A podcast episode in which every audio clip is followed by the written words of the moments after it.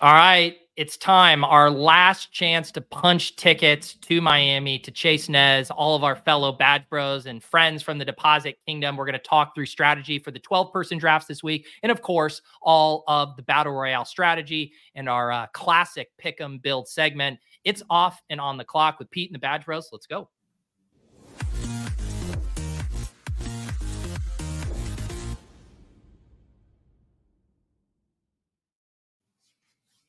Hello, hello. We got Nez, we got Jon. Uh, Jon doesn't partake in American Thanksgiving, so I'll ask Nez, uh, how was your day yesterday? Thank you, thank you. I'm glad you addressed me first. Uh, I had a yeah. great Thanksgiving yesterday. It was, it was, it was a lot of fun. I was so ingrained into my lineups. Uh, it, it, uh, didn't didn't quite d- detract from from Thanksgiving, but I made a butternut squash soup yesterday that was so good. Ooh my wife, Bria's uncle, my wife's uncle, would not stop complimenting me on it for the entire day. It was, it was literally like 10 separate times was telling me like, hey Joe, you need to send me that recipe. That was so good. Like would not leave me alone about it. Borderline uncomfortable, but that like that just that's how you know that you just really nailed a nailed a side dish out of the park. So uh, I was feeling pretty gassed up yesterday about my soup yeah, fine, Jon. I'll I'll ask. What what did you go go on a roll in Stanley Park? Uh, a stroll? What did what did you do? Uh, okay, we got we got to set the record straight with some of the Stanley Park stuff from Thursday night or Wednesday night. Okay, Stanley Park. Jacob's young guy. He's a young guy. He's a little green, right? He was selling you in all the wrong fashions on like what Stanley Park is. It is like living, breathing, beautiful ecosystem of city center. It is wraparound beaches that you can ride your bike on or, you know, walk, run, whatever. The whole coast of the city. And then, because like Vancouver's two islands, right? And you can go from beach to beach all along this with water facing like Pacific Ocean as far as you can see, and then north facing mountains in the distance. It's like some of the most scenic shit you ever seen. Like him trying to sell you guys Vancouver was like trying to sell you CMC 101 after week five. Like it's insane. Like it's so it's such a layup take. But uh, and, and then the the whole Grouse Mountain stuff, like Grouse Mountain is 25 minutes from Stanley Park. It's 20 minutes from Stanley Park. You can golf or beach or snowboard in the same day in the middle of November. It's legit, man. Wow. I, I don't know. I feel like the lumberjack uh, party was a pretty good selling point there. Uh, yeah. If, if you guys are very confused what Jon's referencing, even, uh, on ship chasing, we had a Wednesday night show this week, and Jacob Sanderson, uh, another Canadian, was on, and we had a, a ton of fun Google Mapsing uh, a lot of Vancouver there. So you can check that out. You wouldn't think a show before Thanksgiving slate would be evergreen, but it's a fairly evergreen show. it very much is. I, um, I did. I did celebrate yesterday, though. I did celebrate. Did? Yeah, a couple, uh, couple uh, Haffer buddies who dual citizens and that sort of thing. They took the day off and whatever, and we had six of us over here watch the ball games. We made uh, we made tacos, a very a very Thanksgiving tradition to make tacos. But yeah, we had we had a chill day. Uh, so yeah, let's talk. Do a little recap of the uh, the Thanksgiving slate before we dive into uh, Week 12. How did it uh, pan out for you guys? Well, I I I, I went really heavy on this slate. It was easily the heaviest I've ever gone on any underdog slate uh period and it was you know and and I loved all the contests that were available yeah. to draft obviously, but it made it kind of hard to to sweat uh partly because I had so many lineups that I'm just like waiting for the games to end and then I'll see like lift my cards up see how I how I did but uh I I, I made I made money which was you know which was very very nice didn't didn't take down the turkey or anything but uh had a lot of fun doing it that was a really fun slate uh, you know, it could could could have gone better, but had had had a good day regardless. So I know I know you Max P. I think that was your first time maxing a battle royale for a for a daily. Yeah, yeah. I mean, it was it was like the perfect setup, right? It was like 150 max, an awesome slate. I thought there were like legit edges as far as the two quarterbacks not getting drafted in every contest, and so I took a really big position on Jordan Love. Ended up being, I think, close to 40 percent Jordan Love there, and I was I was pretty excited after that first game. Of course, Dak ends up chasing him down, and kind of you know the the edge there was just slightly diminished because Dak was pretty affordable in drafts mm. too. So um, that was a little bit bit of a bummer. And my other big stand, Dak was my second most drafted quarterback. Um, I kind of made the stand of scrolling past Brandin Cooks and doing a ton of Jalen Tolbert and um and Michael Gallup and being like trying to play it through the lower owned guys there. Obviously, Cooks uh ends up hitting there. So uh ended up making a little bit of money, but my saving grace is I was really trying to get the 150 in. Famously, I was doing the last few on ship chasing during the stream. I was even in a draft with you. Thank you not for not snitching with me, Nez, uh, as I was getting one of those in. Uh, so I got those in, and then the show ends, and I was like, you know what? I got to hop in a couple of these other ones that are still up. So I did three bullets in the mid-sized turkey and ended up getting third. I got chased down. I was in first uh, at halftime of the 49ers game there. And then I didn't have CMC, and the CMC teams chased me down. I had a Dak, Tony Pollard, I mean, redacted, uh, Brandin Cooks. Like, that's where I did get my Brandin Cook share, and then had Amon-Ra Deebo in LaPorta. So I was bummed not to hold on for first for 3,000, but did get third there for a thousand and made it a pretty uh, nice, profitable day. That's always nice. Jon, Jon, you made a little bit of money too, right? Yeah, I doubled my entry fees. I only played 50 of them. I was winning two of the smaller single entry contests, the winner takes all, uh, with like halfway through the third quarter of the final game there. And I had Deebo Kittle instead of Deebo CMC, and Deebo CMC mm. is what you needed. It was, yep. yeah, same thing. Dak redacted, Cooks, and Watson, Deebo Kittle, mm. and then Kittle just didn't get home. Yeah, uh, I think I, I think I played pretty well. Like I had fifty percent Deebo, I had thirty eight percent David Montgomery. Um, I, I, I guess I shouldn't have been as heavy. I was pretty balanced at tight end, like 28, 28, 28, something like that. But uh, yeah, I guess just being on like Ferg over LaPorta late in the week. That was, was probably, my big misstep too. Yeah. yeah, that burned a lot of people. Mm-hmm. Yeah, lot, but I mean, good lineups. I don't think it was terrible process though, because you look at like the splits with Gibbs and LaPorta when they're both there, and then you just kind of looked at the matchup for and the red zone usage for Ferg. I don't know. Yeah, maybe it was bad. Well, I I mean, and you think about how important it is to correlate tight end with the quarterback. And if you went in your crystal ball and I told you eh, this is Dak's line and this is Jared Goff's line, and I showed you nothing else, you would have had 100% Ferguson and 0% yes. LaPorta. So, um, kind of an interesting run out and that he gets that early touchdown. But I think from a process standpoint, it was it was pretty good. Yeah. Did you guys did you guys get Geno and Howell? Like I had 18% Jordan Love, 28% Dak, I guess kind of like balanced or whatever. But I had basically no Howell and no Geno. Did you guys get there? So my big mm-hmm. stand mm-hmm. was fading Purdy and Howell because those guys going as QB uh three and four um in a lot of them. And so I ended up, I've just pulled mine up. I was 35% love, 27% Dak, 14% Goff, 13% Geno, 7% Brock, 2% Howell. I felt like Brock and Howell, like just the way I like to play, were like almost undraftable because their projection to Love was like not that different, and Love was just like not getting drafted at remotely the same clip.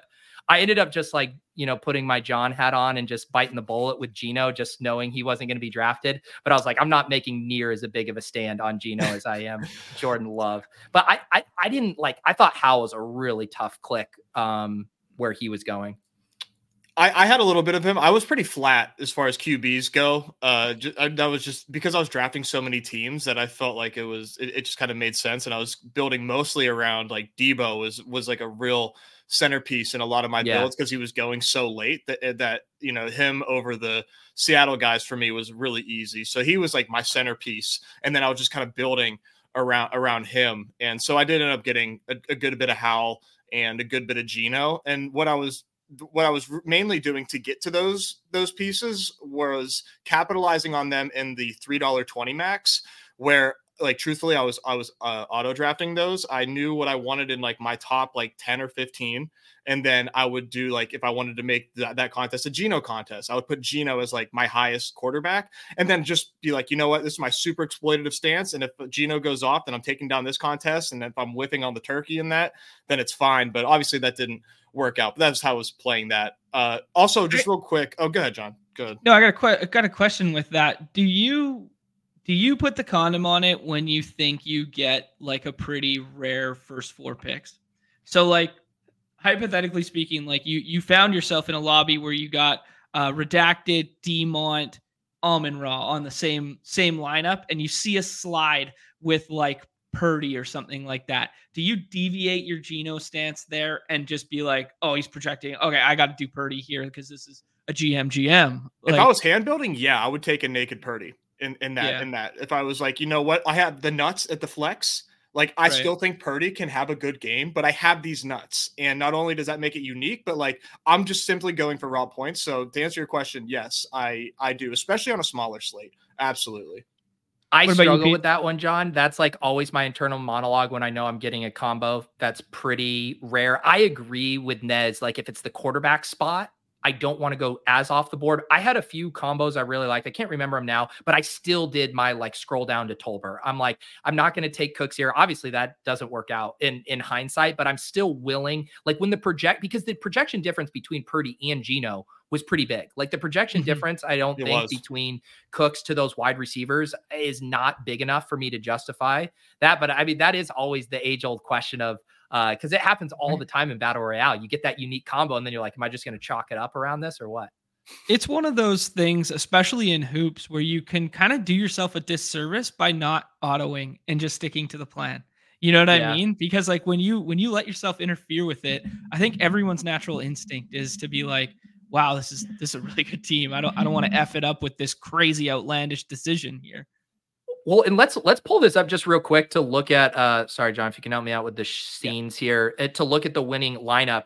Um, this was not a scroll the f down slate. I mean, this was get the 101, uh, and then you take uh, so you take CMC right, and then at mm-hmm. the turn you get uh Tony Pollard and Dak at eight nine, which was a fairly common way to to play that because CeeDee's off the board and you're not reaching for Ferguson or the other pass catcher there, and then you come back LaPorta was starting to slide like later during the week, I think, because the ETR projections had Ferguson higher. So then you grab Ferguson at 16 and Deebo at 17. Deebo was probably a guy who shouldn't have been going there in hindsight. And then it's your last pick, and you're like, I only have Dak with Tony Pollard. I'm going to take the next, the, the best guy available mm-hmm. in Brandin Cooks. Like, there's nothing fancy about this. And all of these guys were drafted in close to 100% of contests. Maybe there were a couple that Cooks didn't get drafted, but this was just like you need the 101 and you just put the pieces together. Yeah. I think yeah. I think I think this one would have been pretty the hardest portion of this to obtain is that somebody took Ferguson before LaPorta without Dak here. And I think that's what allowed mm. the LaPorta to get their combo. Yeah, I, the thing is, I mean? is yeah unless you were building like I was building out a ton of Dak stuff, and there were times where I would pass on Ferguson because I wanted to get doubles with Tolbert and Cooks or Tolbert and Gallup. Like I was doing that. So, but yeah, I think in just like if you were like straight going off of ranks, then you need someone kind of reaching for him.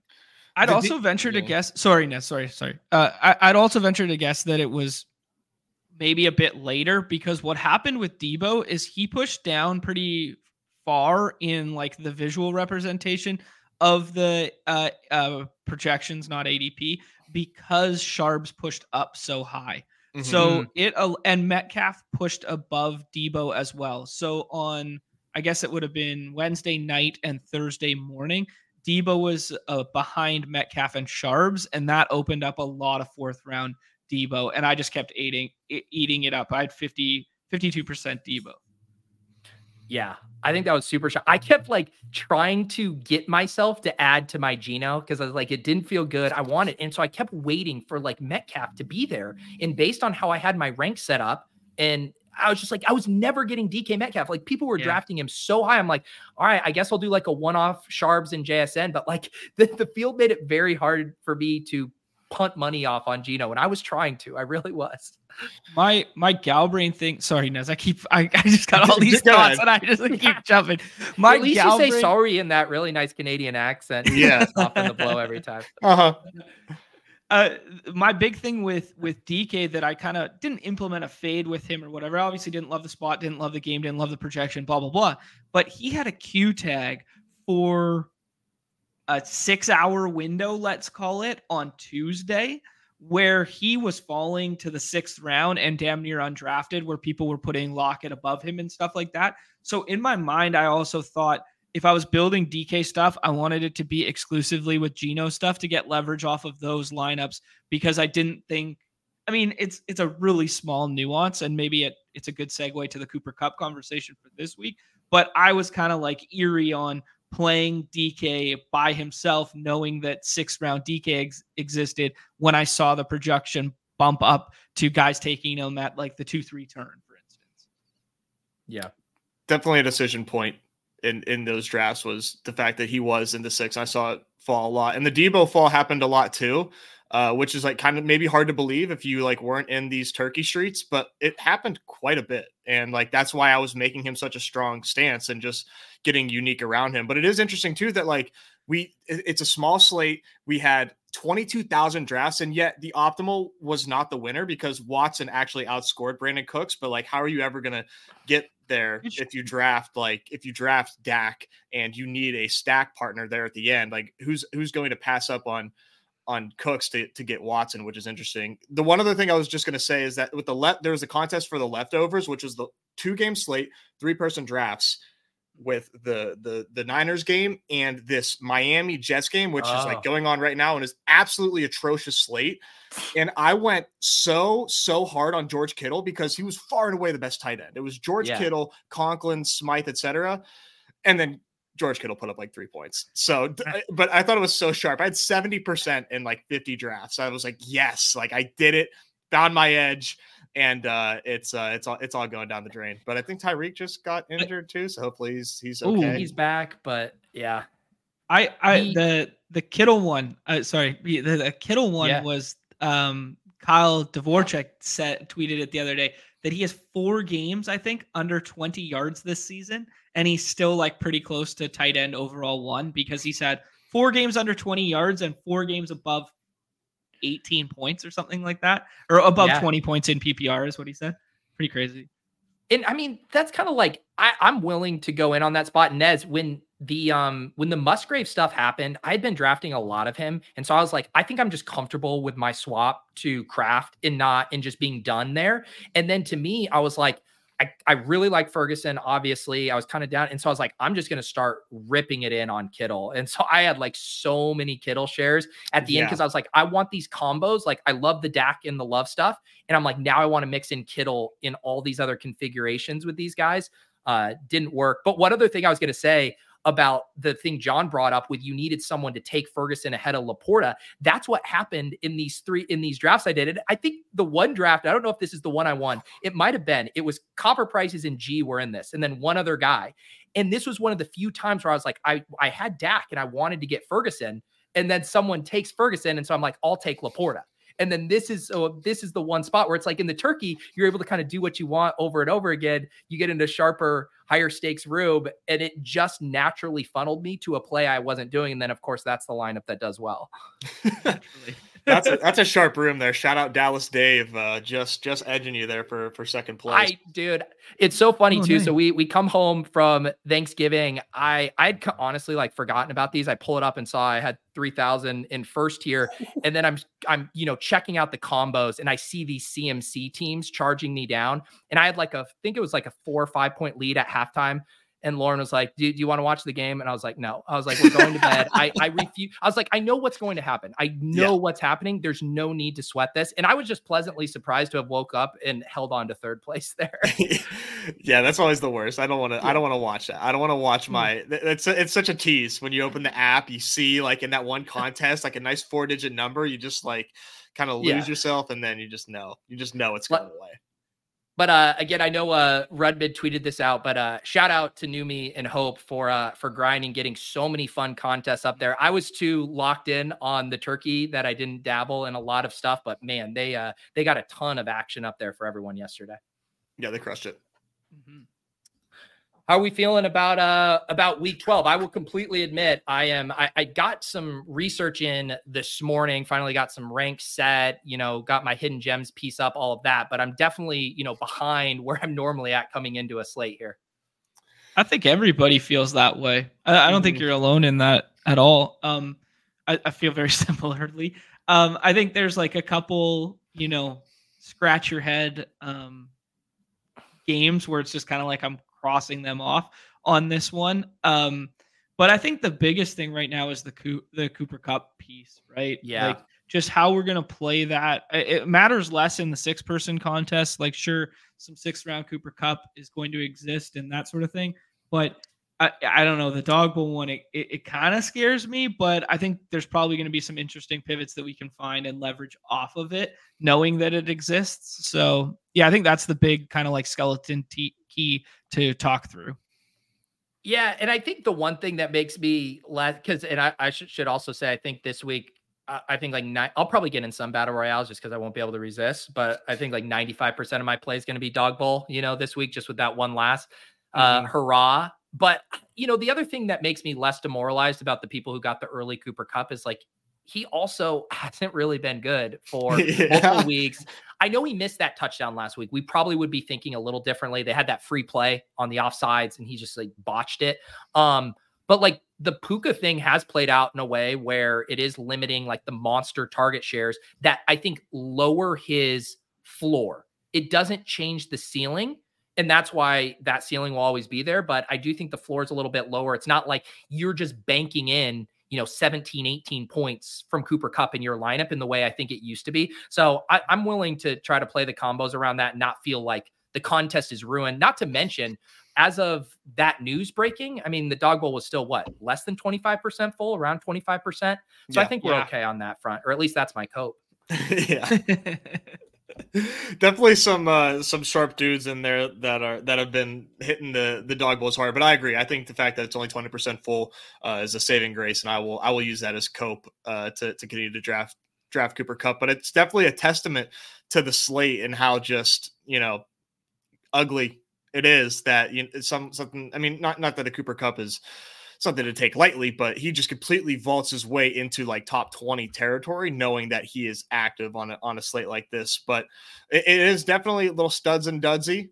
We've got two totals, I believe, over like 45, and then the rest are just like putrid games. So could be something where, and, and I've done this a couple times where I'm taking two pass catchers from a game without the quarterback just because mm. I am just like straight up searching for for points scored in a game. Uh looking at you, Houston. But um, yeah, definitely, definitely a weird one. And I'm wearing my super campy super Steelers hat here to celebrate. You know, we we never like to, you know, to to celebrate the man's demise, but Matt Canada, we'll see ya out of here and uh, welcoming this new look Steelers with a 35 point total at Cincinnati. But I think we found some things that we like in there. Question mark? Yeah. I mean, I, I wrote up the, the way I kind of wrote it up in my hidden gems piece. It's like I'm not. I, I do think in the Dawg Bowl you could make the case for some some uh, some double stacks if you'd like. But as far as like battle royale type stuff, like taking a Steeler a one-off Steeler at the end, whether it's Warren, whether it's Pickens, whether it's Diontae Johnson, you know, whether it's Freiermuth in those six person, like I really like that because I do think there is room for one of these guys to go for 20 plus points. You know, JM just put in two of them. We started a team on redacted just a few minutes ago, putting in Warren and Pickens there. Um, I think there is some stuff to like there. I I am hesitant to, you know, load up on Kenny Pickett. But then again, you want to talk about scrolling down in the Dawg Bowl, 12 quarterbacks taken in every draft. I mean, you go look at QB 13 and down, there's not a lot to like. yeah, I mean, that's why I put Josh Allen on the cover is because it felt like such an obvious like thrust up QB spot. Um but there's also a lot of leverage introduced if you want to go to like the Desmond Ridders, the AOCs, the yeah, some of this really gross stuff at the back end because they're literally not being drafted. Um, I guess we'll see a little bit of steam here with the Stafford stuff. I did a Stafford Higbee earlier that now I regret with the with the Kupp stuff. Um, yeah, especially because those are just like two freaking floor plays um paired together. But uh yeah, I don't know. I I think that's a big big overarching talking point on the slate. Have you guys been pushing up quarterback? Have you been prioritizing it because of that? Hundred percent. Yeah. 100 percent. Like I I'm really really surprised. Josh Allen and and and the rest of these guys have ADPs as low as they are. I thought that they would be like it, you know, you remember, you know, we, we, we kind of referenced this and we never actually saw it this season. Where last season, right, these top QBs would be like all in the first round was like just QBs, and it was so strange. Mm-hmm. I thought for sure we would see that this week, and we haven't. and maybe Dawg Bowl it, like the way Dawg Bowls are going is actually like way way different than the six person drafts are going because in six person it's not quite as necessary but i think if you're doing Dawg Bowls and you are like not prioritizing qb i think you may need to like take another look at how how bad qb is past qb like six I think it's also Nez that the the backstack options are so easy for the elite quarterbacks yeah. too. Like you can't necessarily get like Hurts Brown, but you can get Hurts Smith every single time if you want it. You can get Mahomes with whoever the F you want other than Kelce, And then Allen you can put with anyone other than Diggs, basically. And I mean that the Kincaid's hard to come back sometimes. Mm, that's in fair, the second. Yeah. Um, yeah. I guess depending, like if you are taking Josh Allen, like say you're like, dude, Josh Allen should be the 101 or 102, like it is a little harder sometimes for Kincaid because he's now you know, he's the second tight end off the board after McBride, and uh, that that would be the only thing. But yeah, I I agree with you. There's it's really cheap to build uh, around around that. I guess though, you know, just not to fully push back because I do agree, but also, you know, it all comes down to like the opportunity cost stuff and like how strong you think some of those mid first round selections are. Like, what is the true ceiling of a Jonathan Taylor, a Travis Etienne? Um, you know, the Tank Dell price is pretty frothy, but that's really kind of what you're kind of balancing. The way I've handled it, and again, I've only done a handful of Dawg Bowls so far, is thinking like if I'm not getting one of these elite quarterbacks, I do want to be heavily correlating around the game. So like I did a Minshew one where I think I took like every Colt. uh, you know, I have like JT, Pittman, Downs on it, where it's like if this guy can compete with the Josh Allen, it's because this game goes absolutely nutty. So that's kind of how I've been thinking about it. Yeah, I, I that that's I, I really do think that this is going to be something where we need like two or three pieces like minimum from from one game that goes off to to have a shot in this. And you know, we can kind of get into you know sleeper games later. But I am like kind of wondering if there's like I mean I'm crossing off quite a few games, uh, just just like completely when I'm drafting, and yeah. um and, and I am worried that some of these can bury me, but. It, it, it, it I mean, I'm just so focused on this Bills Eagles game. Like, you guys kind of talked about a little bit Pete on on the show with the with JM, but I think that people seeing the Chiefs kind of struggle against the Eagles on prime time has people giving the Eagles defense like way too much respect against the Bills that are like fighting for their playoff lives. The Eagles defense is not good. I think people just have not yet to wrap their head around the fact that the Chiefs offense is like actually mid a little bit. Like outside of Mahomes, like his receivers are bottom bottom tier in the league. And so now you get this Bills pass heavy attack against the Eagles. And I think this is just like a layup recency bias spot for us. And really, like as of right now, I can't get off this. I, would add to the to the watch the film film bros thing there, Nez, that the, the Chiefs scored just scored way more points, right? Like you get the MVS drop, you get the the uncharacteristic Kelce fumble in the red zone, like inside the 10 there. And then they had uh, Justin Watson drop in the end zone as well. I mean, that th- they had no business losing that game, uh, let alone putting up as few points as they as they did. So I mean, maybe maybe like this is where we put our film grinder hat on and we just attribute some of those expected points to the Chiefs there, and we just ape in on exactly what you're saying, where they actually did torch the Eagles. We just didn't see it in the score. Good point. Yeah.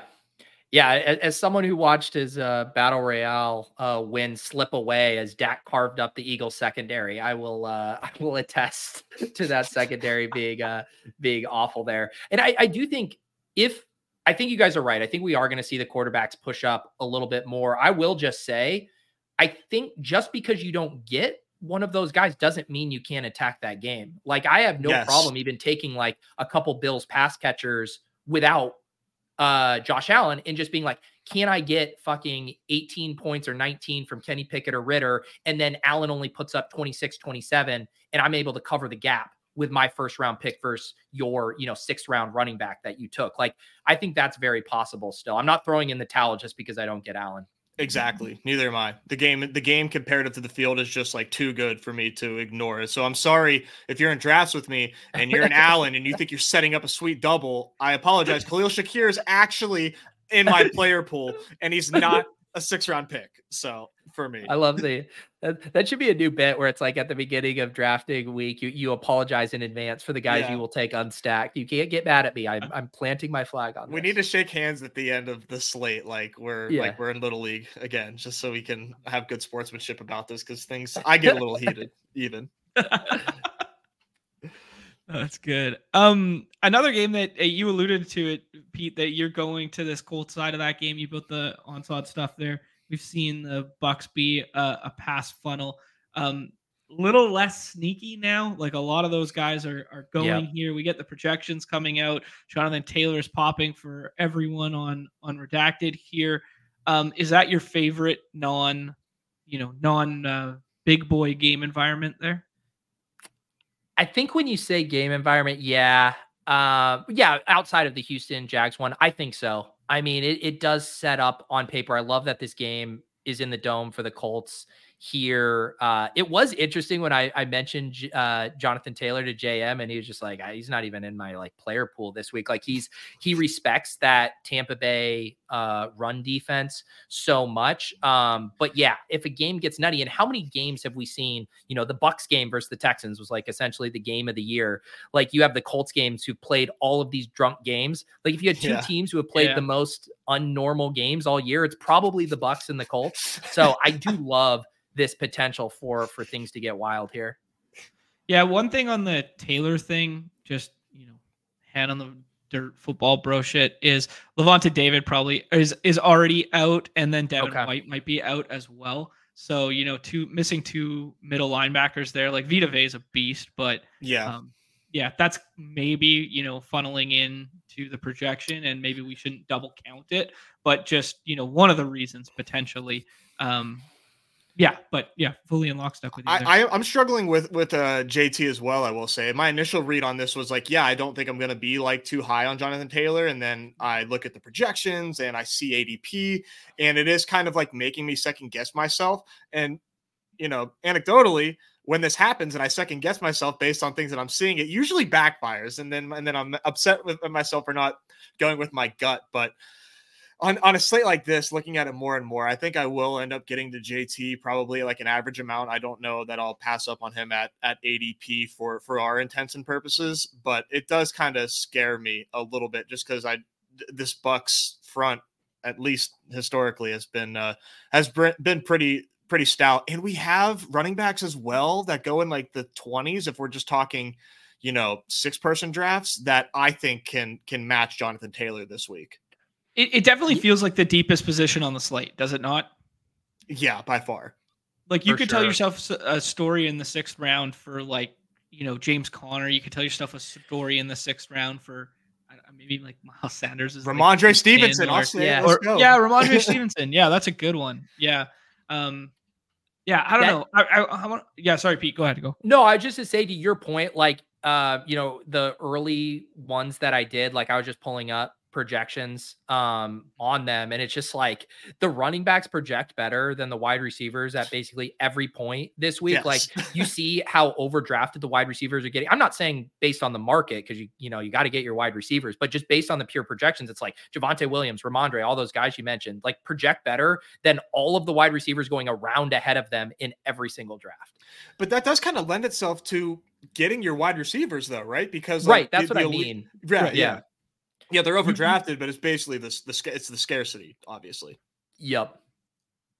I, I asked you guys. Um, I floated this one to Crutches on. We did our Bros Giving on Wednesday there, and Crutches and I did Dawg Bowl to end it off, and he was very high on um the Allen stuff, very high on that game in general, and he wasn't drinking my Derrick Henry Kool Aid. I'm thinking about Titans at home, home favorites uh, versus this team that we've attacked over and over and over again. Maybe we're not giving, maybe we're discrediting the Panthers defense because they are slightly different now with like, you know, Burns returning and that sort of deal.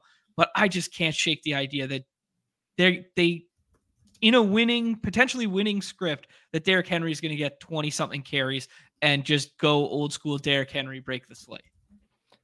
I'm I'm with you. I feel like if I've noticed a theme to this week and just like looking at projections and ADP and and ownership projections is it's the week everyone forgot about the flow chart, which is like kind of nice because sometimes the flow chart matchup stuff gets overdone and it's too heavily baked in or double counted. But we were just mentioning it like no one's afraid of the the flow chart with Jonathan Taylor. People aren't jamming in Derrick Henry. People aren't jamming it in against the Eagles pass defense. It, it is kind of refreshing because when you do those first glances on a slate, like to all those guys who piled into the Dawg Bowl early, like if you're just doing the flow chart stuff, like you got some incredible deals because those guys have not even steamed up yet. Mm-hmm. Yeah, yeah, Jon, I'm, to- I'm, I'm so with you, man. Like this, this to me screams like Derrick Henry week, and I and it's hard to to really see otherwise. Like unless they get up so large that they make it Tyjae Spears week. Like, yeah, I mean, what what goes wrong that Derrick Henry doesn't get 15 touches and that, and that's me being like like you know I'm I'm I'm, I'm pulling it back a little bit like what if like mm-hmm. how is he mm-hmm. not getting 15 carries in this game other than you need just... like two Will Levis pick sixes and they're down like that's what you need for him mm-hmm. to get yeah because I mean e- even this defense of the mm-hmm. Titans like I mean the, the, the Panthers are not right like they're, they're, the Panthers are not about to run it up on on the Titans right? Like, right. like that just that just seems so that just seems so improbable to me. And I love Tyjae Spears, but that's more of a 2024 thing. This is, you know, this is this is Derrick Henry at cost right now is uh to me just feels feels fantastic. But once again, there's just too many damn running backs for us to for us to play this week. It, it makes it kind of tough. And, and the other side of that game is like you can make a really nice small mini correlation with underpriced Adam Thielen right now. Like no Hayden oh, yeah. Hurst. Uh, you know, they don't really know what they're doing at the running back position. We saw that flip flop again and go back. Yeah, GA is on it right here. Yeah. This little mini stack. It's yeah. kind of been like that that second and third round one that I've been, you know, targeting. Yeah. Uh, that was the one we did. Uh, we did a Dawg Bowl draft on Tuesday on the club, and I think I took mm-hmm. Derrick Henry, and then realized I, I should have set it up before, but I even mentioned it there. I'm like, n- on paper, the Derrick Han- Henry Thielen just makes so much sense. Yeah, yeah, it, it absolutely does. Um, the show that we ran on Wednesday, I did a Ridder with London cheeky fifth, sixth round back stack there. Um, I kind of like it. I, I, don't know. How do you guys feel as like sneaky game environment with uh, Falcons Saints? That's kind of been, um, I don't know, it, it just playing it not through Olave and Kamara, and you can get some really cheap discounted pieces. Yeah, I'm I'm with you on it, Jon. That's been my break glass in case of emergency game. Like when I get distracted by the other skill positions, I miss out on the quarterbacks. I don't have something going with Baker or Minshew. And then it's like, all right, let's plug our noses and get to Derek Carr and uh and Desmond Ridder stacks. Yeah. I'm surprised that this is like considered a pace up game, right? Like for yeah, Thorman. Thorman wrote that one up. The these NFC South matchups always gross me out, and and I'm, i need I need to look at this one a little further. I mean, I, on on the surface, I see Bijan Robinson going in the 20s, coming off his awesome game, and that to me feels feels like so good. And and additionally, in Dawg Bowls, because tight end is a wasteland, there is a nice hidden Jonnu Smith at like tight end like 14 that goes yeah. like after Noah Gray. That if like you know your little break glass uh comparison there, that the Jonnu Smith is is there for you what too. Can I just ask real quick? What I, I saw that. What are we doing with this Noah Gray ADP? Is Clay? Is I was going to say it's got to be a Clay psyop. I, I know tight end is bad, but like there's like there's like nine tight ends who project more than him going after him. I was like, what? It, do people expect Travis Kelce to get hurt on the first play of the game? Like, what is going on? This is what happens when when the turkey and, and Thanksgiving slates are up to distract us, and then ADP is uh is set by the Wild West. It's uh this is what we get. That was like yeah, when, I, when I was making my notes. I was like the very first thing I was like, you know, I make my like red list of like the guys at the end of the draft who I think are like getting overdrafted relative to how often they go. And I was like, I mean, you literally cannot select Noah Gray going in like hundred percent of drafts. It's like the worst click on any slate of the entire year. Can't wait for him to go it. for two. I know. Book it. Uh, another one that potentially is on that list uh, we saw him get 11 targets last week and three drops. That Justin Watson ADP right now as well. Have you guys clicked him at all? Are you buying the the usage? Um, I'm sad I wasn't in on his game after being the picture this Justin Watson guy for so long, and then we didn't run a Thursday show for that Thursday night slate or whatever. But um, yeah, I don't know. You guys clicked him at all? I haven't. I think this the scenario I would click him is if I did like a Mahomes backdoor stack and I'm like, I take Rashee Rice and Justin Watson and just pray that this offense is functional for once in its goddamn life. yeah, that's uh, where I'm at too. I heard also on uh, uh, the, uh, the, the the stochastic show with Spags did one this morning, and he was kind of talking about Toney a little bit.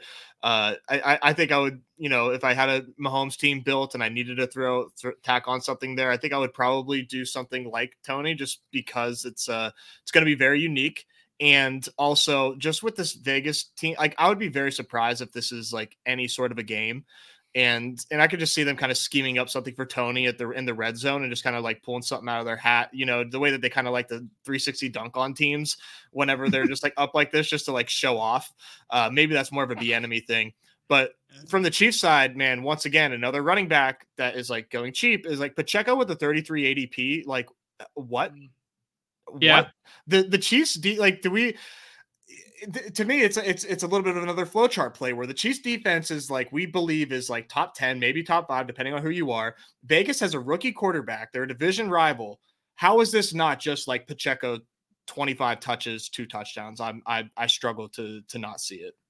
Yeah, that's it. That's a pretty good shout there, Nez. The Vegas defense has given up 132 and a half yards per game to the rush this year, which is fifth worst in all of football. Yikes. Um, so if you just want to play that game through that, he's projecting really well on ETR stuff too. They have him as like the fourth running back in terms of uh, redacted FD scoring. So um, yeah. Another thing, another feather in that cap. Uh, Jerick McKinnon ruled out, and McKinnon. I, ooh, tell me for the first time. yeah, did not know and, that. It, it, it yeah, and uh, you know they they'll use McKinnon for some of those like gimmick touches in the red zone. They like him there, so like that's always kind of your fear with Pacheco too, right? They do so much different stuff in the red zone. Um, but that that should probably boost his touchdown expectation a smidge as well. Yeah, I like that one. Um, couple in the chat here. Has anyone clicked AT Perry yet? S- sneak it in for that Michael Thomas role. Just replace MT with AT. Only in the big boards. Haven't done it since. You, you took him in the big boards? yeah, I don't know why. I think I would just see, you know, rookie any any rookie wideout with like a relatively cool name and from Purdue, uh, you know, I'll uh, I'll take. So I, like I I have not, but he is going to be a guy that I want to give a look at, and I'll I'll say why. So like the example is relative to Shaheed, right? Um, because Shaheed is going to be getting drafted in probably close to 100% of Dawg Bowls, right? I haven't yeah, done enough, but is he is yeah. No, no, I, I, I would say like 82%. If I just guess based on uh, Bobby's data in the past with the 35.9, I think it'd be like upper 80s. What did I say? 82? Okay. That's too low. I'd say upper 80s, like 86, okay. 88. Yeah, and I, I think I, I think sacrilegious made this point on stat chasing, which was you should definitely like Rashid Shaheed. The role's been nice. He's getting a bigger target share. The air yards are still there, but you probably shouldn't be adjusting him up because of the Michael Thomas stuff. Like the role is going to be very similar. And then you look at AT Perry, whose role is coming on. He's going to get drafted in you know what one two percent of of these contests and so when you look at that and then the other thing is i want to look at the type of player they are right like shaheed is going to be more boom bust like he's going to break the slate probably or be a dud. Like it's not like you're getting Puka's target share in the sixth round or like a Christian Kirk in the sixth round where there's generally like a floor there.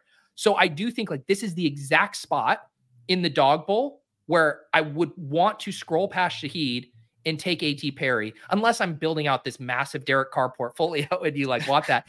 but then again, thinking about how you layer this, then you go to the battle royale, and that's where you get all your Rashid Shaheed. He's not going to be getting drafted in the battle royale. Olave is the one who's going to be getting uh, overdrafted. So you have this fucking Russian nesting doll of New Orleans Saints wide receivers, and you can get it in good on these guys relative to the contest structure. I like that a lot. That's a really good, like, just macro level uh, shout to to like put on a player example there to to further layer on with your idea of the replacement role there. When we saw Michael Thomas get hurt, he only runs four percent of routes in week week ten. There, AT Perry comes in and then runs eighty nine percent of routes, while Shaheed only played eighty one percent of routes, which is kind of you know he's kind of been all over the place, but based on like certain game plans and whatnot. But 83, 85, 52, 64, then 81. So yeah, just to your point, didn't see a huge uptick, and it was Perry going from irrelevant to basically role fill. Uh, but this is why I appreciate the chat because it's like I, I had the macro concept, but I hadn't like thought too long and hard about AT Perry. But considering how much I'm probably going to get funneled to that game this week, I I am going to get myself some Perry here. Like the other one, Adam bringing up the fact that uh, Hollywood Brown didn't practice again today, so he mm-hmm. hasn't practiced all week there, and Michael Wilson's already been ruled out. Um, you know, maybe some sneaky more plus Greg Dortch, that sort of thing. Um, I mean, Greg That's Dortch, where we go. We're going. To, we're bringing Greg George back. We're not. We're not bumping up McBride. We're instead. Did you listen to the Greg Gilcast? I mean, they, these guys called him like the, the goat of all goats. The, I felt the Greg Dortch steam late late Sunday night. oh, that's why. That's why the Gilcast is goaded. That's that's. he uh, many have called him the poor man's uh, Joshua Downs. there it is. Many, many big me this this this moment. I will just say, like, I actually gotta like Greg Dortch too, but man, he feels like so much more of a redacted play yeah. to me, where that like five or six for sixty-five is just worth so much more. Yeah, PPR cho- cheat code style opposed to searching for a touchdown and volume on our site. Yeah. Yeah. I'd rather just bring up Trey McBride into like the second round. the, tight end is the, so gross. The market will do that regardless. Uh, probably, probably. yeah. He's like surprisingly kind of like mishmashed with uh with the with like the Evan Engrams and the Dow and the Dalton Schultzes at the moment. I believe. Mm. I hmm. don't think it's too. Yeah, he's ten and three, but it's ADP twenty three. So it's still it's still too low for given given the fact that Cade Otton is tight end eight behind and Njoku and Kyle Pitts. So would you be prioritizing tight end this week because it does fall off a cliff in a big way in the same capacity in which um, quarterback does because like if if we believe what we've seen in terms of like you know the role from these two rookies been you know phenomenal and then we go we can poke holes in Evan Engram's red zone slash low A dot role um, I mean, David Njoku quietly had 14 targets last night. Yeah. Or 15 or last night, last week had 15. Um, with uh, DTR there. So yeah, I don't know what to to make of that one. Game environment play in Schultz, but if Noah Brown's back and Dameon Pierce are back, you can poke holes in that one as like too many mouths to feed in that game. Now all of a sudden, we, should we be looking at you know Trey McBride as one-off tight end in the second round?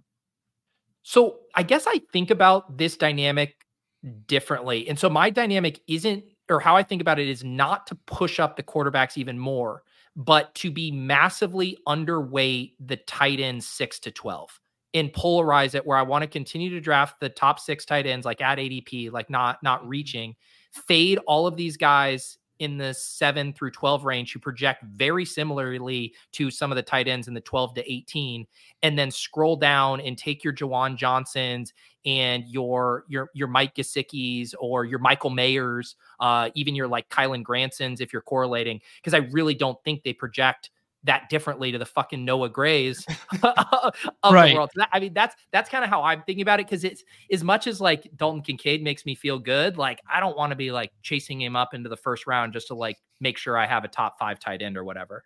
Yeah, I think that's a really sharp way of looking at it. I'm glad you said that, Pete. I I mean, I've definitely thought in that regard, but never articulated it like that. And I think that's pretty pretty astute. Yeah, I'm still I'm still giving so much premium to Dalton Kincaid though. At the end of the day, okay. I think. I mean, I mean, if look at these tight ends, look at the yep. games, look at Dalton Kincaid. Yep. I mean, for me, it's just uh, I'm I'm just kind of flow charting, simplifying it there. And and when it comes to these top five, top four tight ends, like I am giving them so much more credence to compared to like wide receivers uh in, in this range. Like I will do two tight ends this week, and I have done two Ooh. tight ends this week, p- uh, pairing either McBride and Kincaid or Kelce and, and Kincaid or Kelce and McBride. And, and I really like doing McBride as that second tight end because when it comes to if I'm missing out on these top three quarterbacks, then I can get Kyler paired with that because Kyler has a rushing floor. And now, like, we've now have like a concentrated, you know, target earner in McBride is part of that reason. So maybe I should just be doing this with single McBride instead and using that flex spot on one of these million running backs that are there. But I really yeah. do think that it provides leverage because nobody goes two tight ends, especially this week. Yeah. And the, the only other thing I'll say about the tight end, right? Like if you look at the projections, basically Kelce Kincaid and McBride are like the only guys who could realistically have a usable week without scoring a touchdown. I mean, like be in yeah. the optimal without scoring a touchdown. Those are the only right. three. You the second you even get down to like the Evan Engram, and I like Schultz. Um, I think like Jon said, Njoku with that target share, but like those guys still need a TD, like to to get into the optimal. And then at that point, it's like, all right, I'll take my guy who's undrafted, who has maybe like a 10% less chance at a TD than Evan Engram like going up against that and try to just correlate the game environment. But I do agree, like at the top, that Kincaid McBride, uh, yeah, the little the little bully tight end at the turn there or something, uh, could be fun.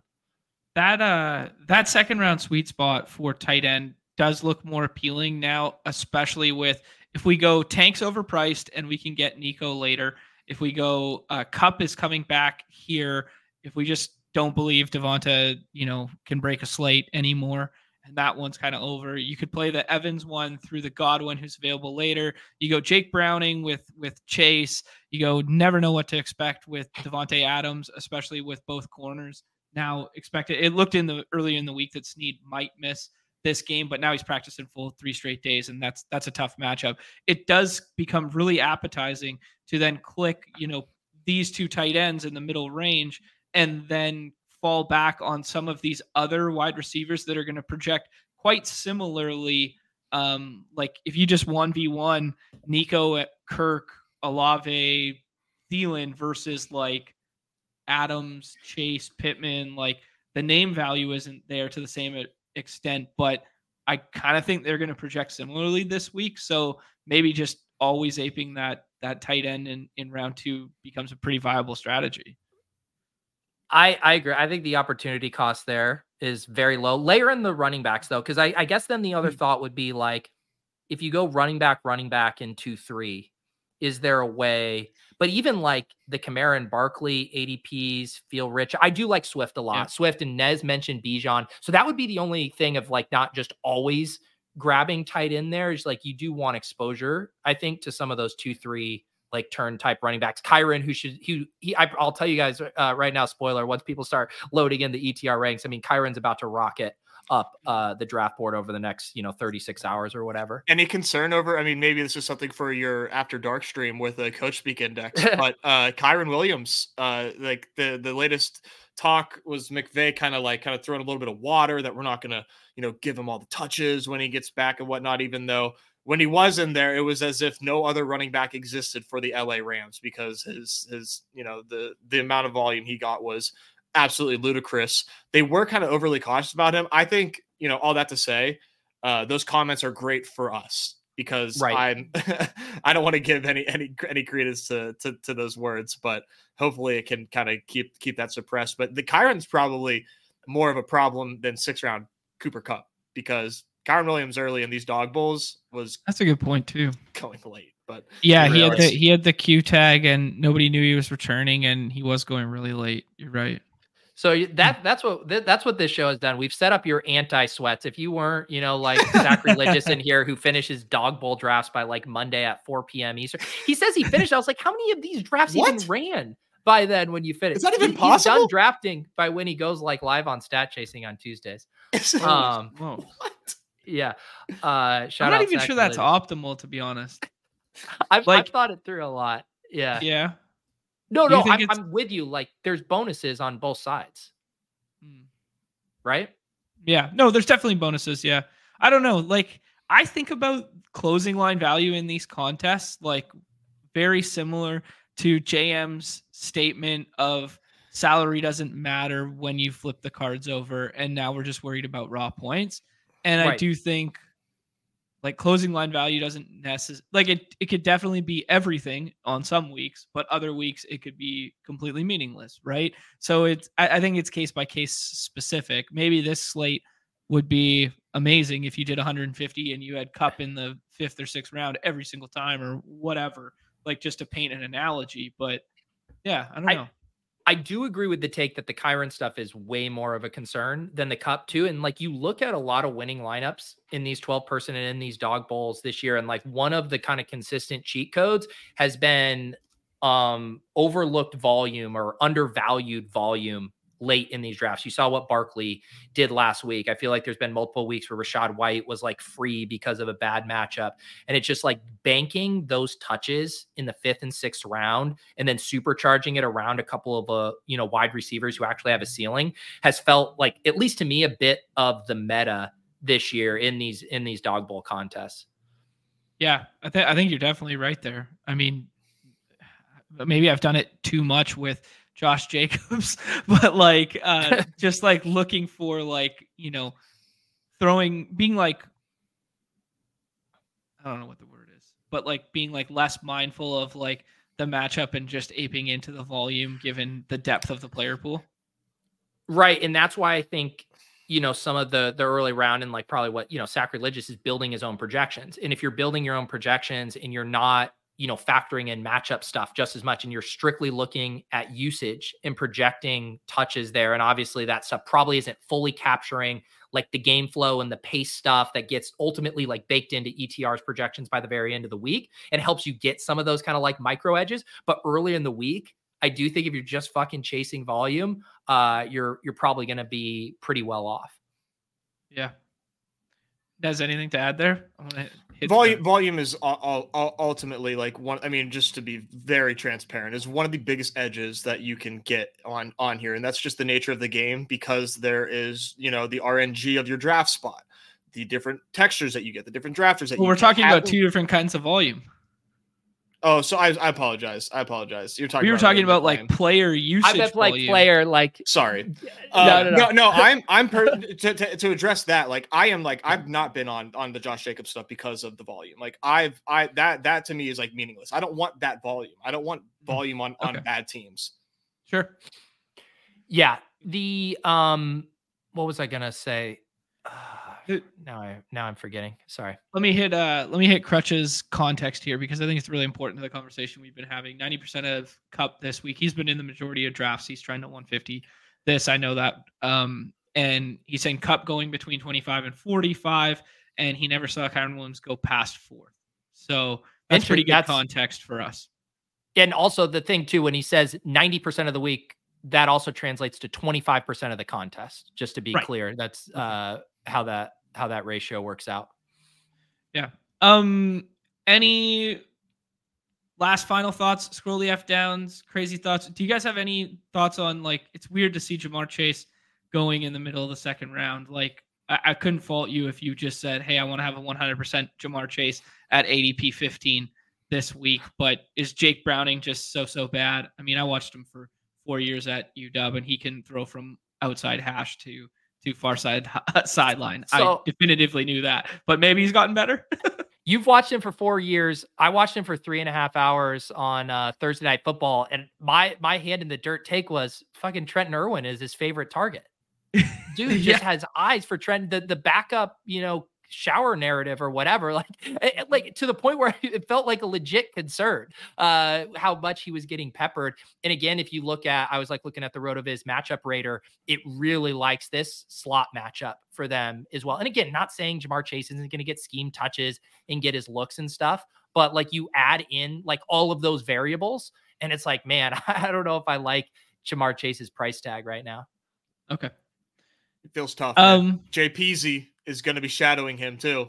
Uh, oh, good shout. Per per, uh, per our beat writers over at, in Pittsburgh from uh, Nick Farabaugh, uh, who's who's one of my one of my favorite beat writers in all of football. Uh, thankful to have him in Pittsburgh. He's saying JP's he's going to be shadowing uh, Ja'Marr Chase this week, uh, but there is no Minkah, so I mean it's not there is there is that, and uh, yeah, I, I think I'm more into like maybe maybe Joe Mixon uh, th- this week. Just you know, I think maybe leaning on the ground game. The Steelers are extremely banged up at linebacker. That is not going to change because a lot of these guys are out for the season.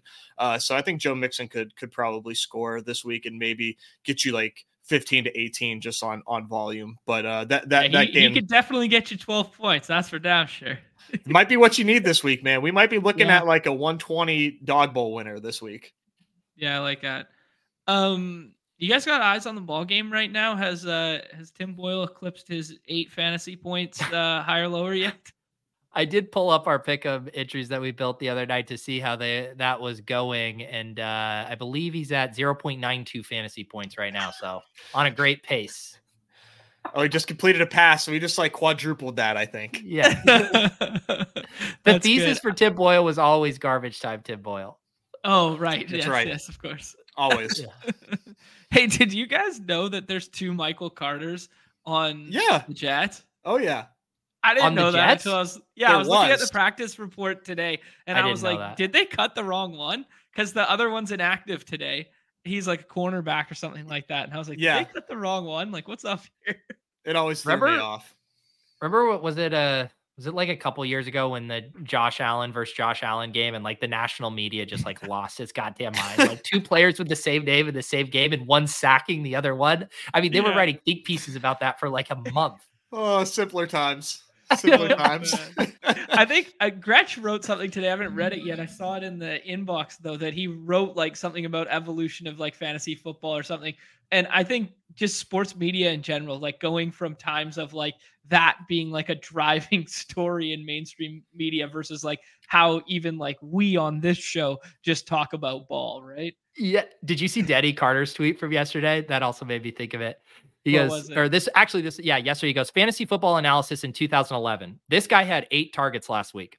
Fantasy analysis in 2023. His TPRR has been 1.9% higher against cover three over the last two weeks, though his route participation is higher against man. it's so spot on, man. Oh, that's not even like a joke. It's, it's not, not a, joke. a, joke. It's literally what happened. this guy Pete, had eight you, targets less. That's so. Good. Have you gone back and ever like read anything you wrote Rotoviz back in the day? Like, have you reread anything like that? Well, the the stuff I did at Rotoviz back in the day was like either comedic or like chronicling our ship chasing teams. I wasn't doing like much uh, analysis. Yeah. yeah. But it's I, I, mean it's very bad. It like even on that same note, more macro, like I saw uh Ercolano and Settlement, they do their podcast big content, and they had pulled up some clips from when they first started just doing on-camera stuff. And just yeah. you see how raw and how green and how bad you are when you when you first start out. So yeah, there that's true for everything, right? When you first start doing something and it does not normally age gracefully. Yeah, fair enough. I, I had like a, a share a memory thing pop up on my phone from like Twitter from like eight years ago of like the first thing I ever wrote for Fantasy Pros. And it was like an Eddie Lacy piece or whatever. And I retweeted it like uh, like a month Dude, ago. That was good. I like read that. that. oh, it was dead. It was dead ass exactly what what uh Daddy's talking about though. Like the analysis is like Just, how many targets he had, how many how many carries. Now he's coming off IR. Look uh, look for him to be back. Kind of like you just read it and it's like it's fine, but it's like by today's standard, it's like complete dog shit that everybody knows. I mean, right? he was the original XFP darling. Like that That's Eddie true. Lacy was the original yeah. inefficient king. And yeah. Yeah. Long, well, even long even back ran. in like Rotoviz, who was on like the bleeding edge of a lot of like the advanced metric stuff. I mean, I remember Fantasy Douche writing up the Kelvin Benjamin year, and he's just like, this guy's going to get a million targets. Like, just take him in the 10th round of all of your drafts. And like, that was the analysis was dead ass correct. You didn't need a bunch of advanced metrics. If you, you know, everyone's like, well, he's fat and he's slow and he was just like, dude, he's going to get a shit ton of targets. Just draft him. And he was right. Yeah. yeah.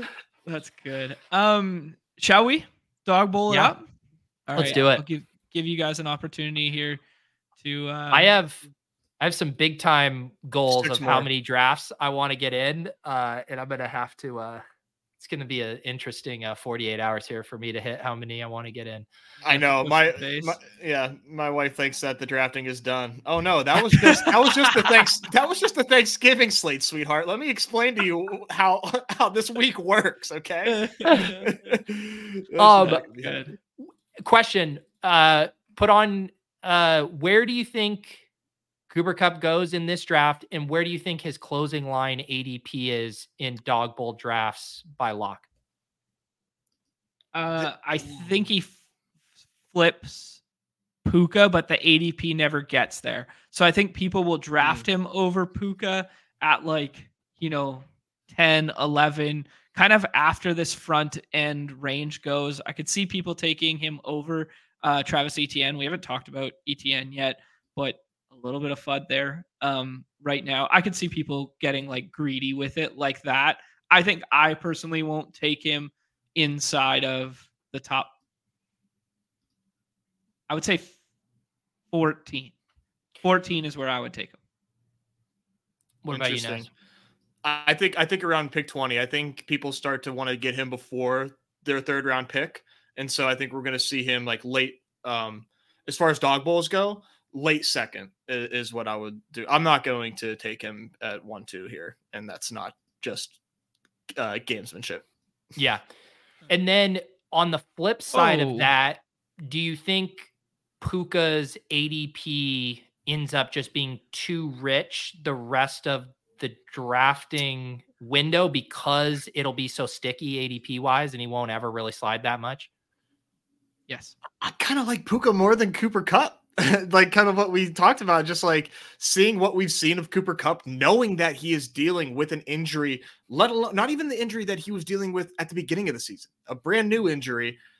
We saw Puka like like Puka, not a lot has changed with Puka. Like you know that that might come back to bite me, but I think I'm like more Puka here. Like you know, what about a Kupp uh, you know, decoy narrative here? I'll play that. Well, as someone who might end up taking Puka here at 110, it's t- I mean, the, the thing too is like just look at the wide receivers going after him. You know, right. I mean, you lose it quick. Nico Collins is about to get a, a you know a pretty big yeah. bump in my in my rankings. You know, probably an ADP as well. But I mean, yeah, I I, I don't I don't see it. Like, I think he's got to be damn near neck and neck with Ja'Marr Chase in this week in projections, right? Even if it's not depend, you know, your own thought process on on him, let alone a, an actual projection source. Uh, it just seems like, man. I mean, Nez, you're gonna have to talk this through. I'm feeling it here, but do you agree? I mean, like the the end of these 12 person drafts, at least with the ADPs and players right now, is pretty gross. You're talking like 70s in this, or like no, no. Sorry, I'm saying like where we're picking we're, right now. Right like now, yeah, it sucks. yeah, right now it's the worst. Like, like I'm, I'm yeah. strongly considering Dalton Kincaid right now. I mean, right? Yeah, I, I mean, I, I, like, I don't think there's like a stupid pick here, just with how wide open it is. Yeah, I'm wondering about this Kyren stuff. He's he's practicing in full. I think for me, this yeah, is going to be three days. Yeah, I think this is going to be Kincaid and, and Kyren. And I was uh, going to take Kyren if you didn't. And, and I'll just do something extremely disgusting uh, for my for my QB stack. Uh, yeah. Before.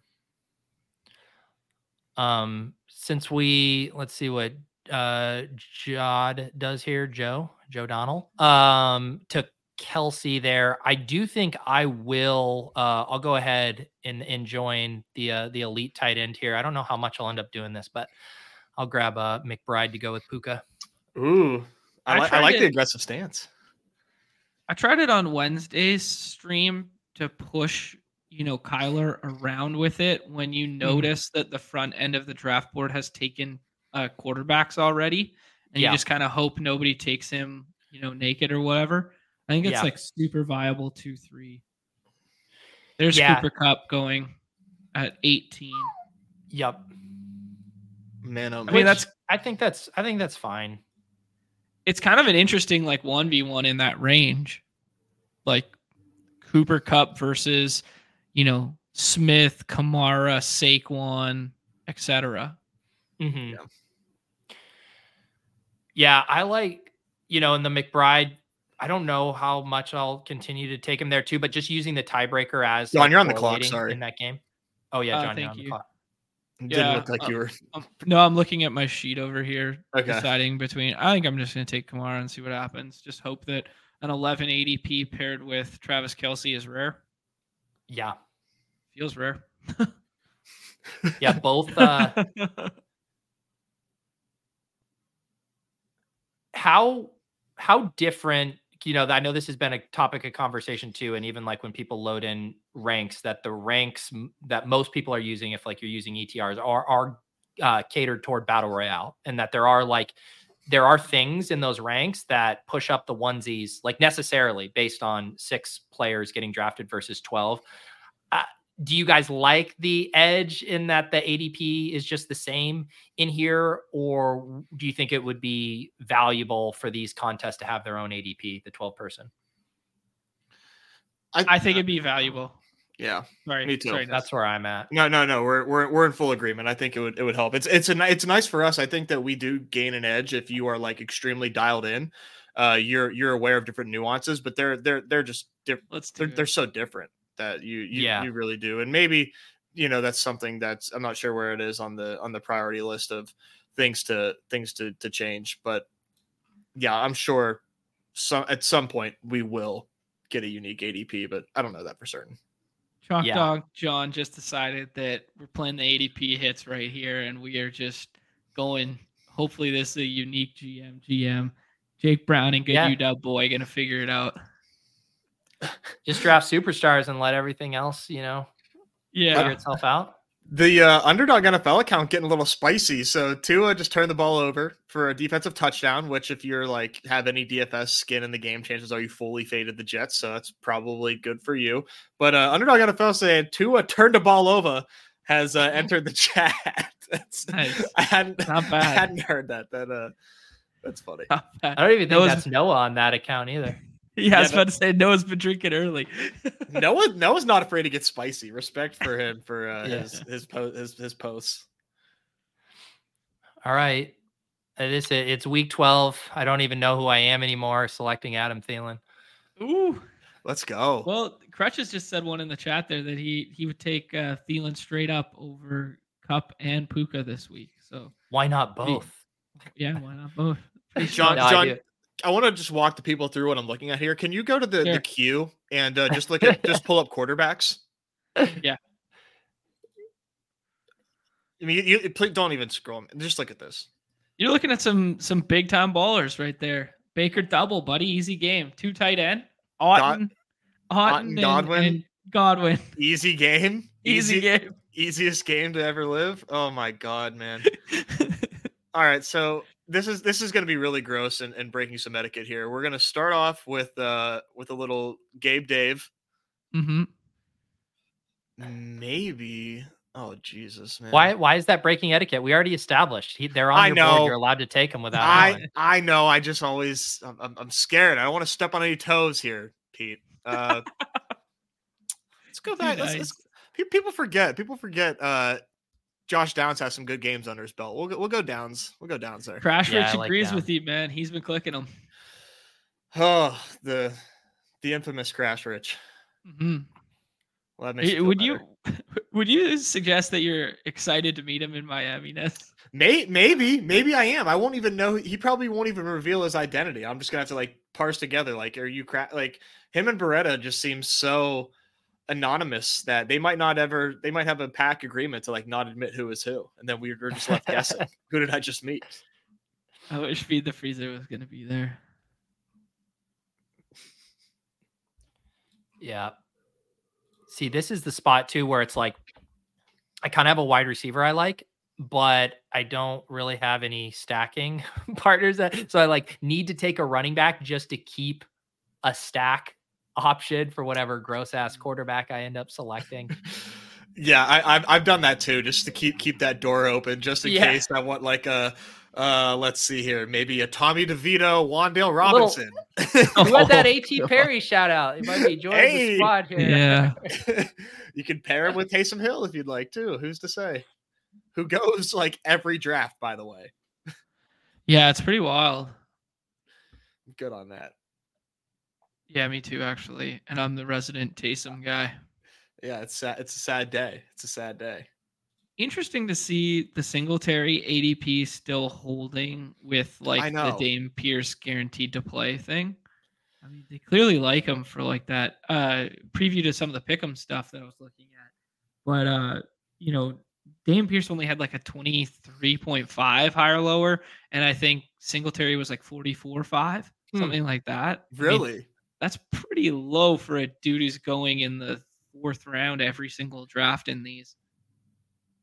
It seems like a stay away, but like that offense also is like clicking. That it does seem like either of those guys have like a mystery box ceiling there, but it's definitely murk makes things murky whenever we got both of them active and you know this changing of the guard seemingly and you know talk it, it's it, it does spook me a little bit or not even a little bit a lot of it yeah all right jon what are you cooking up it's it was gonna be Diontae Johnson, and then Warren fell all the way back, and you get like a little mini correlation off the chase nice. game. I think I like Warren more. Warren yeah. catches passes too. If you need his uh, pass thrower. Yeah, it, it's like it gives you outs, right? I was thinking about my other cheeky out, um, because I kind of know what I want to do with this last pick. The other one there, I mean, like Jacobs is just a volume monster. I know he hasn't gotten home, but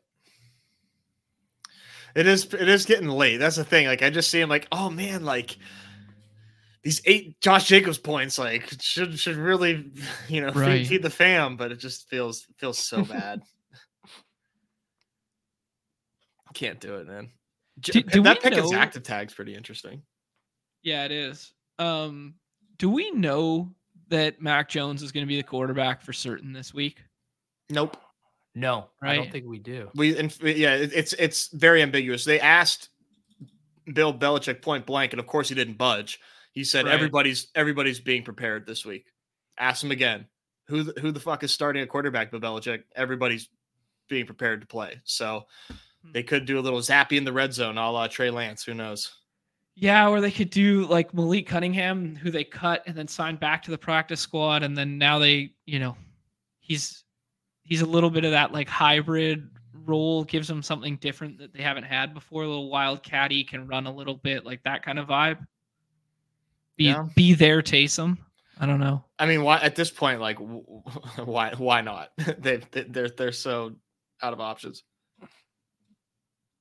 Uh, I think I'm gonna try and sneak it through, and and and see that I don't get sniped on my my Desmond Ridder skinny here. Um, if Is I this, do, we're gonna have to pivot. Is this a Taysom Hill viable in dog bowl week? He's, he, I mean, th- th- you lose the leverage though because he's getting drafted every time. Yeah, yeah. that's true. It, it, the, the thing is, like we we we talked about it on Wednesday a little bit there, where it was like you could see him filling in as like a little bit more of a pass catching role without Slant Boy there, right? And that boosts his floor a little bit there. And then um Kendre Miller ankle as well. So, you know, maybe there's a couple little more backfield snaps for him as well. But I think it's I, I think you hit the nail on the head in terms of like the the leverage isn't as readily available when he's getting drafted frequently. Nez and I are going to be fighting for some absolute scraps at quarterback. This, this is, this is going to suck. Actually, you might be fine. So I thought Birdie Dirts was going to take Stafford um because he didn't have a quarterback and took Kupp. And so then I thought I was going to really have to improvise, but I've already building around this game, so I'm just going to go ahead and take Stafford with uh with Puka here. It, it feels like we've talked about Stafford's ceiling, like not necessarily being there this year, but it feels like the kind of week where if you prioritize the skill positions early and you win at tight end, you only need 10 or 11 points from your quarterback potentially, unless, you know, Josh Allen goes nuke and breaks the slate. Yeah, and I will also say, like, I think this is how a lot of my rosters are going to look. And so far, my drafts have looked at this where it's like I have like five guys from this Rams uh, Cardinals game that I'm just going to be attacking games. Yeah. All right, let's play the uh the, the infamous Colts Bucs shootout here. We're gonna do Gardner Minshew, bada bing, bada boom. Uh, this last pick is uh, where where things get interesting. The all the all the running backs here I'm are pretty much like off off my board. Uh, Rondale Moore is definitely interesting. A little bit of a run back there off of my uh, Kyren Williams, but mm. Rashid Shaheed and Diontae Johnson too. I just think uh, probably are better picks. We're gonna we're gonna go Diontae. Six round Diontae just feels like a, a gift in in this gross of a of a slate. Leah, we are we're we're in lockstep. I'm going to take the other Steelers uh, wide receiver here, a little George Pickens. Yeah, a little bit of leverage there with the Pickens stuff because he's probably been going undrafted the majority of time because he had the Q tag until right now too. Yeah, yeah, he's fully off the uh, injury report. I believe I saw. This Jets Dolphins game is off the chain. We've got two What's defensive scores. Tim Boyle gets a gets a chance to throw a hail mary because of a Tua interception with like two seconds left. Bombs it to the end zone, pick six for for Miami. A pick uh, six hail mary. mary. Yeah, oh hundred yard return. That's in, that's insane. Too much. Oh, Ho- much. Ho- Holland, dude, good Canadian boy. There you go. And I had uh, I had the under in that game, so that's not fun. Jesus. We're still live. We're still live, but you know, when the, the when the when the thesis is just like so strong and then you get two defensive scores, I mean, just hate to see it. I mean, are you gonna? Okay, I was gonna say I didn't know if you were gonna do some bits here. I guess Russ Russ against Russ against the Browns isn't like the worst. I know I know I know that it's Ooh. the Browns, but Russ is playing like a little better, a little bit, right? Dude, that game kind of like Loki goes undrafted because you got Ford, Sutton goes undrafted a good amount. I mean, Sutton's touchdown streaks a little bit ridiculous. Jeudy had like a bounce back game there. I mean, the the the, the D line versus O line mismatch is crazy, but you know, the Broncos have quietly won four in a row and low key could push for a playoff spot. I mean, with Sean Payton, yeah. There. Well, and I kind of like so if you are taking, you know, I think, I think like Javonte is probably a good example too, where it's like if he's having a smash game, like a tournament winning game, the Broncos offense is probably doing decent. He also catches some passes. So I, I don't even mind. And again, we're, we're just trying to get to like 15 or 16 points with these last round yes. quarterback selections. Right. Yes. Um, where I do think that correlation just carries a ton of weight on a slate like this. Mm. Yeah, good shout.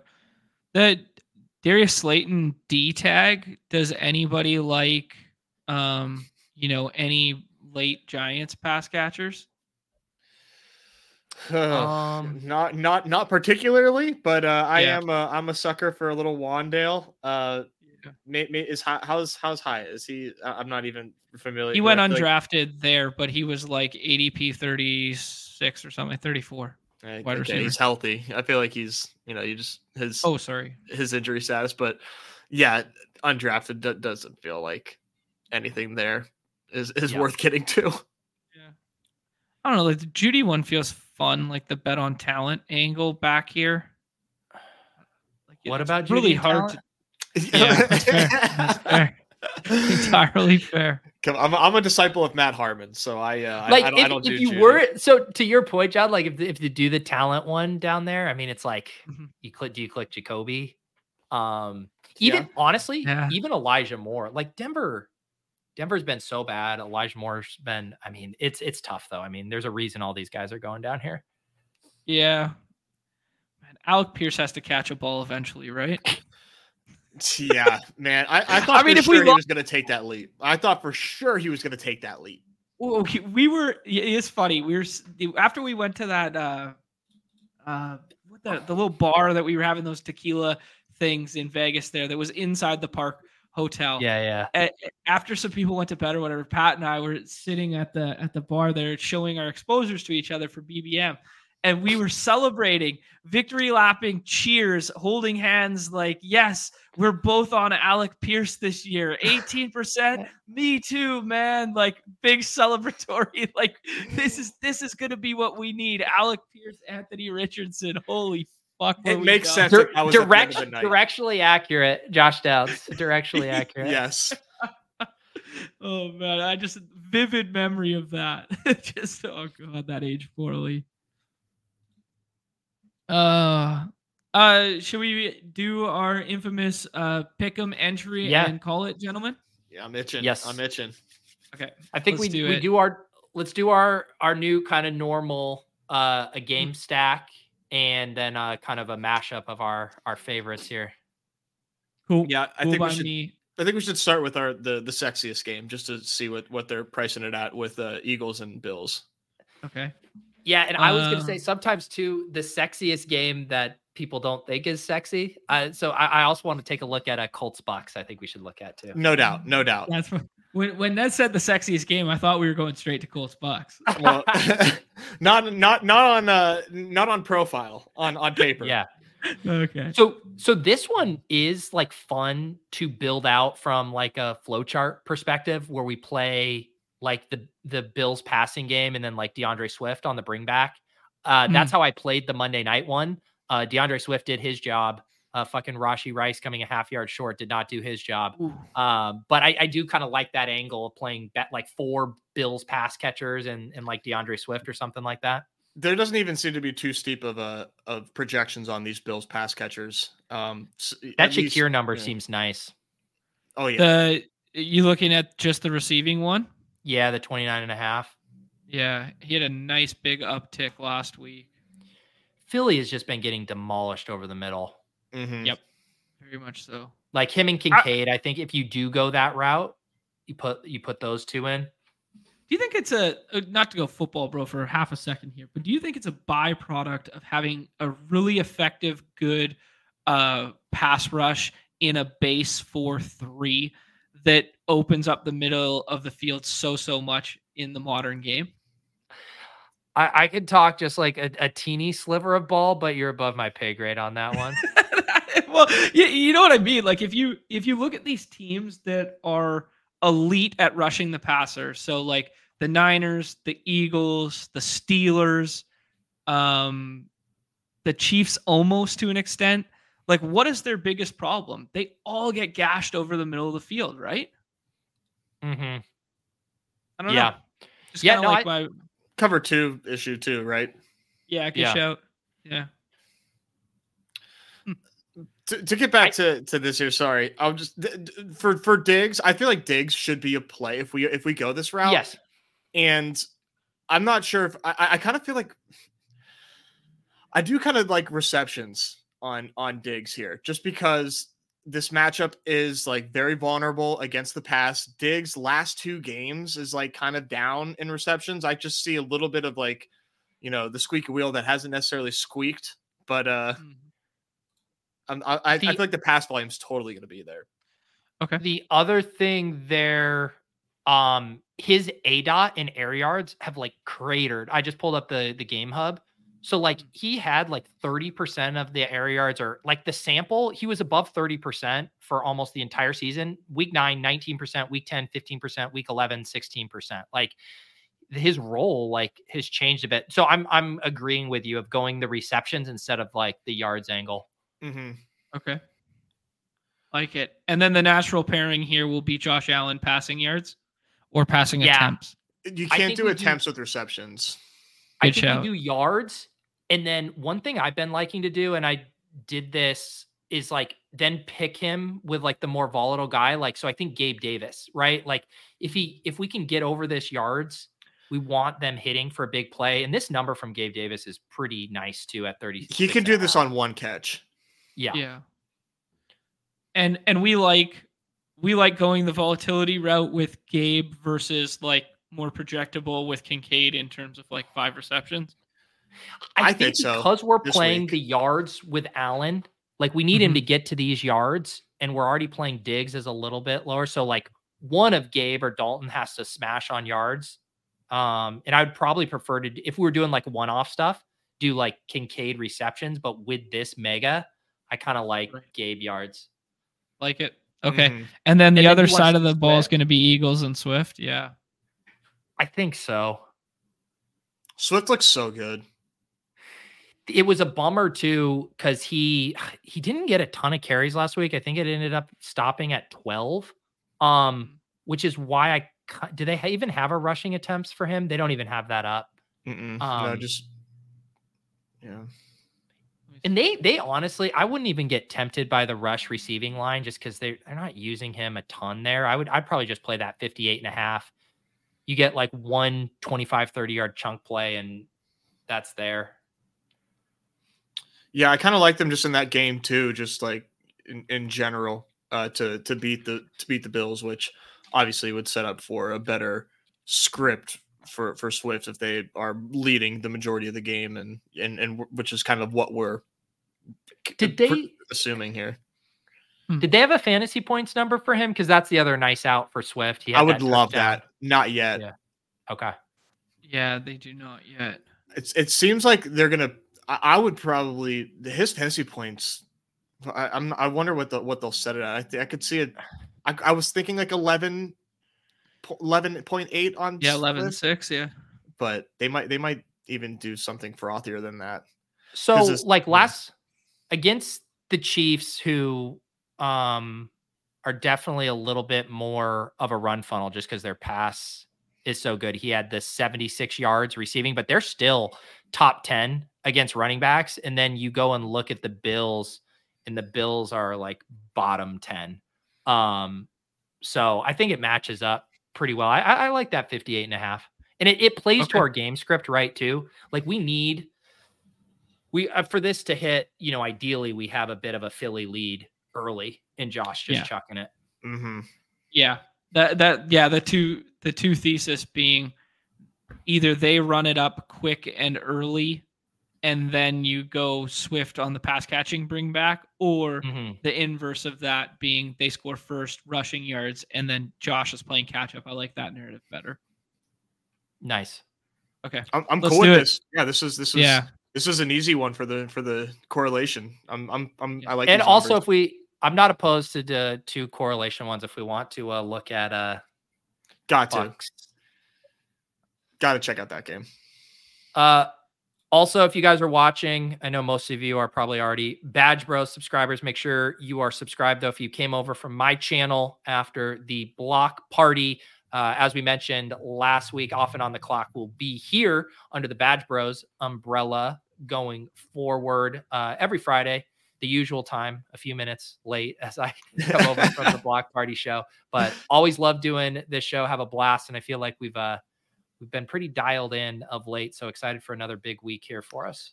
We're really hitting our stride here. And with this game, for me, this starts with Rachaad White, who I think mm. is just like a fantastic click. Uh, you know, a volume volume merchant, but like the volume is there. This seems like a really good matchup. These I, these numbers though are are definitely like tough. you know, like as far as a pick 'em though it goes. And I feel like with White, it's just so scary to do it on rush yards alone, which is oh, yeah. lack of efficiency. I feel like it has to be combined or just playing receiving yards. For sure. Uh receptions yeah, like, is, is is kind of interesting to me. Or you spice it up with the TD, right? If you're playing that game to get nutty, you just spice up the TD. Yeah, and then you don't care which way it comes. And they've been using him almost exclusively at the goal line too. TD's so he had like that crazy he had that stretch, right? Like he's turned into like a monster um recently, right? Like he had this stretch like against the Bills, he only had 9 uh rushing attempts, 13 before that, 7 versus the Lions. Then they against the Texans 20 carries, Titans 20 carries, back down against the Niners, a little bit to be expected against that run defense, still has 6 receptions. Like him turning into like the full-blown bell cow um, and over that stretch, two TDs against the Texans, um, didn't score versus the Titans, but they're pretty stout um, against the run, and then still did have the rushing TD against the um, the Niners. So like yeah. I do like his touchdown expectation uh, a bit here. And actually, sorry, he did have a touchdown against the Titans. It was a passing touchdown. Yeah. So he's had since this role has kind of changed. He's had a touchdown every week. Let's do it. I like it. I I, I like him in general now. I, I kind of sad I was out on him in the offseason there. I thought he could be, you know, usurped by some of the talent behind him. But now Ke'Shawn Vaughn's been inactive and stuff like that. And like Chase Edmonds doesn't push him for early down work at all. Sean Tucker's not a factor anymore. I, I like it, man. Isn't it wild that we're at a point where the Rachaad White and Mike Evans TD expectation relative to the Spice is uh, the exact same, 1.5x? Yeah, pretty well. Yeah, yeah, I was not. I was not not foreseeing this in the off season in the summer. Yeah, it's not on my not on my bingo card. Um, do we want to kind of play this how we did um the the other one and just now kind of like onslaught Colts passing game? Play the flow chart. I, th- I I I like the Colts passing game a lot here. You guys like Colts passing game more than the the Tampa side of the ball? Well, we Well- just have the Rachaad White rushing touchdown, so We I- could yeah. Too I much do to agree eight. in that maybe you know we felt much better with like a triple stack of Allen and that other one where maybe we don't feel comfortable with a Minshew triple stack to where we pick one more piece on Tampa Yeah, and do like fair. a I double stack with uh with Minshew. Alec Pierce, two receptions, 27 and a half. Dear God. I I kind mean, of I like. love the downs. Yeah, I love the downs I think too. Downs. Which do you guys prefer? Well, look at the Minshew first, right? Because ultimately we're going to put these guys with something with Minshew. I guess they're only giving us pass yards. I'm cool with that. 243 and a half? I think so, man. Yeah. Yeah, let I me. mean, if, this, if the game plays to the script in which we are, All right, I'll read off some of the recent passing yard totals against the Bucs. Last week, Brock Purdy 333, uh, Will Levis only 199, um, CJ Stroud 470, uh, Josh Allen 324. Let's let's see what uh maybe I don't want to look at this. Desmond Ridder, uh, Desmond Ridder even got to 250. So if Desmond Ridder's getting to 250, uh, we're we're locking in Minshew. That's all we need to do Mhm. here. full fledged pass funnel. Yeah, and Rachaad White's getting Yeah. a score on the ground, so it's gonna, you know, push the game a little bit. We like it. Now, Yeah, Yeah, Downs, what do I you always- like? Do you like re- do receptions? I, I always default to it with Downs, like that player, but maybe I'm not giving his A dot enough credit. I know it's been kind of like trending in recent memory. Um, let me confirm my my priors there. My Yeah, my only interesting. the only reason I kind of lean his A dot really popped in week 10. Hmm.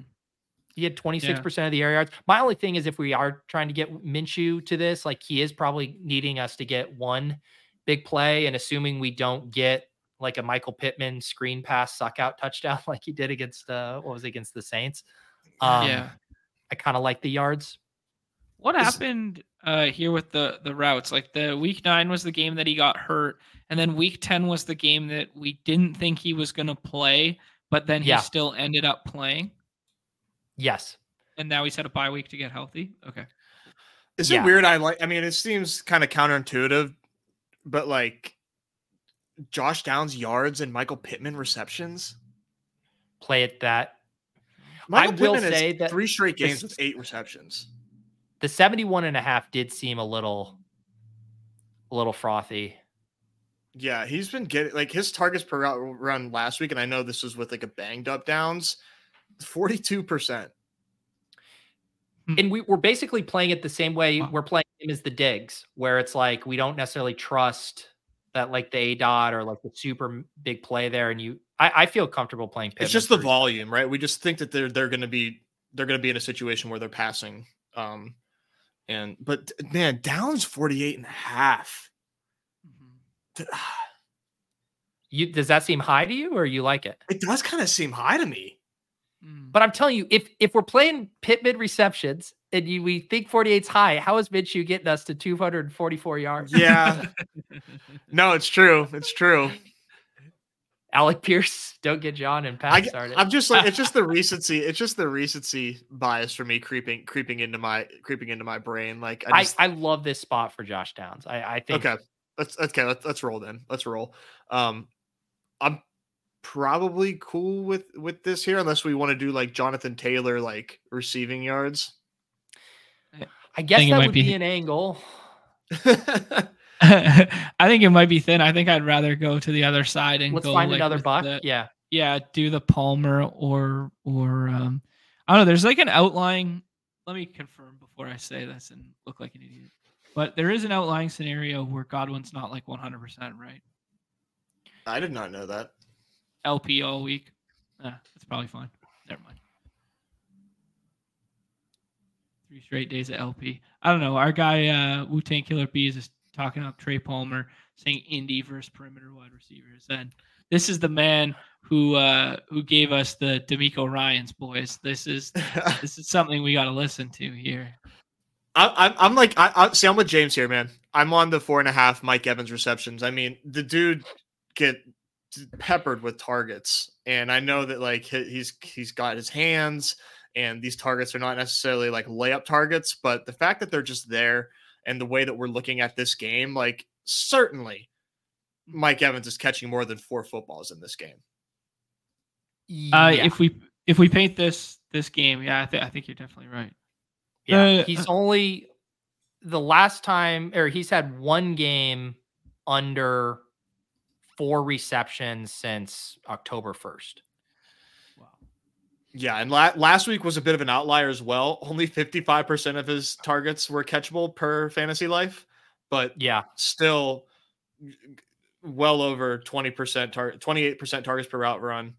Uh yeah. Here's what you do. You you take whatever unit you were going to mm-hmm. place on this and you do mm-hmm. uh, about 75% on this one with Mike Evans, four and a half receptions. And then you uh-huh. do the exact same entry subbing out Evans and you throw in the double spice. You put in the Evans. TD, oh yeah. Okay. And you, you that's you, you separate it a little bit. All right. Thank you, advisor Pete. Yeah. Because again, I'm just looking at Mike Evans. I mean, he's had one game since October 15th that he didn't score a touchdown. Oof. Um, and he dropped one. He, he dropped was, one in that game. game. Yeah. Yeah. yeah that, that's what that's what part of what makes this part of what Jesus what makes this matchup so fun is like the Buck side is extremely concentrated, and they actually. Yeah. I'm late to our uh our our Bills onslaught. Diggs is now at six and a half receptions. Go figure. Thank you, Oaks. You were late. You you got on the bad oh. side of the the the Steve we caused. Too late, man. I'm not dialed in like I should be. I uh, guess. Michael Pitts re- receptions and Josh Downs yardage again. Oh, sorry. Oh, oh yeah, yeah, yeah, yeah. Yeah, that that that checks out. All right, let's do it. All right, I gotta I gotta move quickly and get this in the chat. I know. Nez here. Let's go. We're in. I'm not missing out on this one. See, you guys are better when I try to um you know, say like, okay, let's kind of split the unit size. Like when I do it with Pat and Gretch, and, uh, and Pat's just like, oh, just do just do 50 on on both of them. I'm like, no, the point is, is we're like de-risking a little bit relative to, and it's they don't they just don't understand that concept. I guess that's Pat what happens when you win. Pat certainly can't. Yeah. Yeah. no chance. He just yeah, it's 50, Pete. Come on. We're in there. All right, let's go. All right. These are fun is and then do we want to wrap up with a with a hodgepodge? The best plays. Just play the best plays. Are you looking for Elias Pettersson right now, Jon? Mr. Pettersson. No, I was looking for Cordero. Uh, for a pick'em. Yeah, I'm just what kind of what kind of alpha do you I'm, I'm looking at some weird stuff on the side here. I was just curious. I'm I'm intrigued. I'm I, intrigued. I, I want to see that line of stuff for a second. That's a good start. Yeah. 13 fantasy points for Ridder. Hmm. That's, that's low. Where's what's London at? Eight. London's London's is like the exact same as um Downs, two yards higher than Josh Downs. I kind of like these fantasy points, like the, these pickums. So I'm I'm gonna just search my fantasy points over on my end and see see what's like sticking out. That's like such a fun way to kind of attack these, give you a lot of different well, outs. Yeah, and let's let's do our normal thing of like what who are some guys? I mean, like Downs honestly was one of them, and I thought I it, we've already put two into our entries that I wouldn't mind doing as one offs, and it was it's like Downs and Shakir. I think are two okay. that I I really like. You, here's here's something interesting. What do you think the difference is between Tank Dell and Nico Collins in the fantasy points projections? Oh, here we go. Is this like That's our DK Metcalf, one. Tyler Lockett? Something like that. It, it feels like it. But, um, so but mind you, Tank Dell is a top five pick on yeah. underdog. Tank Dell's uh, eleven point eight, and Nico Collins is is 10-3. I mean, yeah, yeah, my guess is I know where this is going, and it's far closer than their ADPs would suggest. I mean, Jon Jon nailed it. 11-9 for Tank uh-huh. Dell and 10-3 for for Nico. Actually, 10 3. Actually, 10 anomaly that I actually get. That's wow. just no. We're we're just we're just way too. on, spend way too much time on this site. yes, and and and watching football. that that you can that you can nail a projection. You don't even need you don't even need a source anymore. Uh, that's, more pre- for the that's dog pretty bowl. wild. That is Uh, pretty wild. I need to go see my family in a second, but that was a very Oh, not- tempting offer, KG. Okay, so there's only a couple. There's only a couple games up with fantasy points right now, but one of them is uh, Rashid Shaheed at six and a half fantasy points. So He's a I'm what- on he's a board what with you that. win when you win guy. I would just Yeah. say like I, we have to correlate it with Carr if we do. If we Well, do cars see- cars only 14, that I, seven point seven five. you we could run a little mini, do like a Carr Shaheed Bijan kind of thing. Are but are there any other one-offs? Like you guys mentioned the tight end stuff, right? Should I mean we we already talked about Kincaid. So should we take a peek at McBride? Yeah. Yeah, McBride's they're, they're not they're not cheap, but like McBride's 51 and a half receiving yards. Spicy's only 1.5 for Taysom. Um, sorry, I lost my train of thought. We were going to McBride. Yeah, 51 and a half. Seems pretty pretty damn efficient. I- It's I still think it's a good one. I, I mean, if you factor in that you got Q tag Brown still, you got Wilson out. I mean, I I, I will also just say if you want to do the little uh the DVP thing, uh Rams seventh worst on the year against tight ends. Ooh. sell sell, sell me this pen, Pete. Uh, Pete, last show you I think you were kind of talking a little down on on uh, Trevor Lawrence. Did I did I hear you correctly that you were like kind of off that? Yeah, I mean, part of it is he's he's pacing for it to be the most popular quarterback on Redacted, and I was like, that seems So that was like a little bit of an ownership thing. Well, like Yeah. rivals wise, pa- for passing yards, they do have Stroud versus Lawrence, and they are spotting Trevor Lawrence some yardage. I don't know how much would uh if you want to get take a I look would need there. a pretty big spot. I- Man, I just think I, I just don't like this Jags team, man. They I don't like the Jags so either, much. you know, and, and you saw it whenever they actually were the team you needed. I mean, like so many people in our space were like not on that, you know, like nobody likes this Mhm. damn Jags team. Uh, Yeah. there, there goes the pat, but like, man, I think I would take CJ Stroud minus 20 in passing Yeah. yards. the the only thing I really like when I was like, look, at, and it's the same thing every week, and he's always in the same spot, but it's just like Christian Kirk again. Like I looked at the battle royales, like he's getting underdrafted relative to his projection. And the the mm-hmm. the Calvin Ridley, I mean, we didn't even talk about his Dawg Bowl ADP is absurd. It's so funny. It's, it's it's it's the recency bias. I, I love it. Like he finally finally has a good game, and now okay, we could take him over Christian Kirk again, and then you go in here and Do he's do they have Christian a rivals Kirk's- Ridley versus Kirk? Oh they have to. Ooh, that'd If, be a if good they're one. giving if they're spotting us on Kirk, let's windmill this in. They are Spotting Ridley. Ridley two and a half receiving yards. Ridley. Yeah, I do it. So much further God. ahead. It's Like uh, so much knows. further. The ADP does not. Yeah. I, I I I really like these these rivals though, man. Yeah, you've Uh, been some of them you can really get like really pick your spots in here. Taysom versus Kamara in rushing yards. Jesus Christ. Is there is there what's the what is the Allen versus Hurts? If Hurts is getting spotted more passing yards, I would definitely be into Nothing Allen. there for Bills. Okay. Um let's see Chiefs and nothing for Chiefs. I, they have they have some Titans. I wonder if they have Is there a Derrick Henry. non-zero chance that like Dame Pierce just doesn't even see the field? I don't know about that, but it does seem like it does seem I'm not like that- yeah, I'm not necessarily like advocating for it. I'm like, there's a Like- non-zero chance he just doesn't see the field, right? Like they, they're, they're they- spotting Dame Pierce 18 and a half rushing yards uh above Singletary in on, on in the rival screen. Dame Pierce versus Singletary, 18. and- um Yeah. I don't know. Like they just love Singletary in the outside zone run scheme. They went out, they made the acquisition.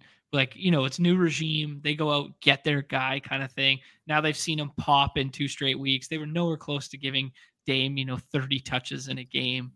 I don't know. It's just kind of interesting that I'm not Yeah. saying for our pick 'em here. I just mean kind of in general. Okay. Um, so what do we have in here? We got Shakir Downs, McBride, and then CJ Stroud over Lawrence rivals. Um, I Mhm. like that.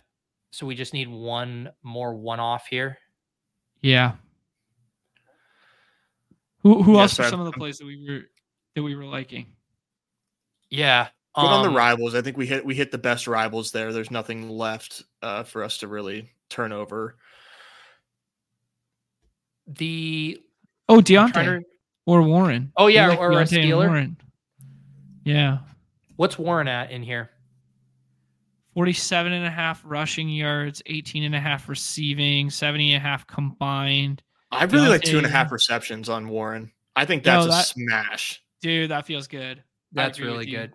New That OC really good. Warren is the standout in in this on this offense. Like Nez, It's a good one off though. too, because I don't really want to attack that game in too many ways. yeah, I wanna be easy. I like this game. No, I don't want to stake my future on on Steelers. I like that. Bengals. Okay, cool. All right, let's do it. Nez, who give me give me the nugget on who the new OC is too. Uh oh oh, you want a nugget on this new Eddie Faulkner is Uh-huh. the new OC running back coach, now promoted to OC. The problem is that like Tomlin doesn't have like a coaching tree like in the NFL.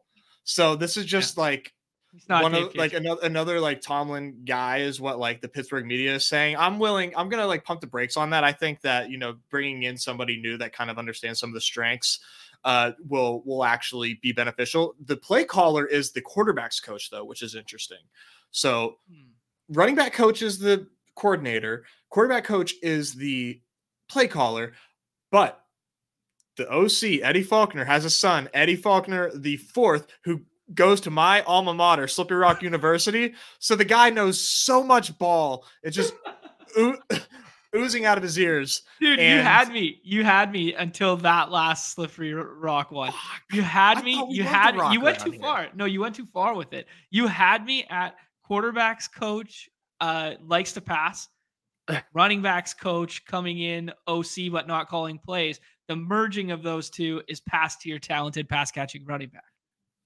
Uh, We'll go post post production, edit what I said, and put what you said, and then that's that's the that's that's the bull case. That's the All bull right. case. But uh, yeah, I'm- I'm unfortunately not seeing a lot of things changing for the Steelers. Kenny Pickett is irredeemable. Maybe they pass Yeah. over the middle more. They don't do that a lot. I don't know. Uh, just check this pick on. I am starting to think lower on 8.65 for Tim Boyle fantasy points was actually the sharp side. you got you guys almost got there on your shit chasing show, and then like Ben wouldn't let Jacob say how bad he was, and then he's like, he's so bad that maybe he's actually good now. That was it a we so round funny. trip that Tim Boyle takes. That's for sure. Like a nice trip around Stanley Park. Oh, that was Lovely great. place. Hey, I will say I, I I'm sold. I, I want to get out there, do the log throwing, all the other good stuff, see the elves, you know. Um, all right, dudes, look at you getting a buck 52 out of us here on this uh, Black Friday. Uh, appreciate all of you guys hanging out. You will see me in those Dawg Bowl streets uh, up until lock. Uh, i- in case you guys missed it, one, this is the last week to qualify. Only three more seats up for grabs, and Underdog running the promo they've been running. So if you get 10 entries in, all of your entries that finish in the top 2000 you will get $25 bonus cash back your entry back which is i believe it's top 38% so Yep. uh, a very very nice offer certainly helps offset if you're wanting to get in some good volume this week but if you're doing seven or eight you, you absolutely just need to do a couple more to get to the 10 and unlock that um, I, I really think it's like do one or two or 10 like you just don't want to be living in that uh that middle For sure. ground. Yeah, best thing going right now. Uh, get your 10 in. You'll see us in there. And uh, yeah, best of luck to everybody. I would love to meet one of you lovely folks in Miami. So uh, get in Yeah. there and uh, win, your, win your seat, baby. Jon, you just got uh, your flight the other day. It's going to take you 36 hours. A train, a plantu- a plantumbo. What what else do you got on there? Dude, it's nuts, man. You're gonna catch the banana boat from uh, the base of Texas. We're gonna wrap around the Gulf of Yeah. Mexico, come through. We'll finally end up in Miami. There, There you go. Crazy. Um, well, appreciate all of you guys. Hope you have a great rest of your holiday weekend. And uh, yeah, we'll be back uh, as usual next Friday. When will you guys be back for uh, next Bad Bro show? Uh, Monday. I think I think we'll do we'll do the recap Monday. Maybe do a little little hoops. Uh, yeah, yeah, back back in business. Well, then I guess I'll see you on Monday for uh, my second winner's circle segment. Man, Ooh. I saw Dave talking about manifesting it. his. That I just manifested it. I'll see. What time do you guys do that show? I'll make sure to clear my schedule. Right. See you at 2 p.m. Eastern on Monday. We'll see you. All right, perfect. Book it. All right, guys. Everyone have a good one. We'll see you next time. Peace. Peace.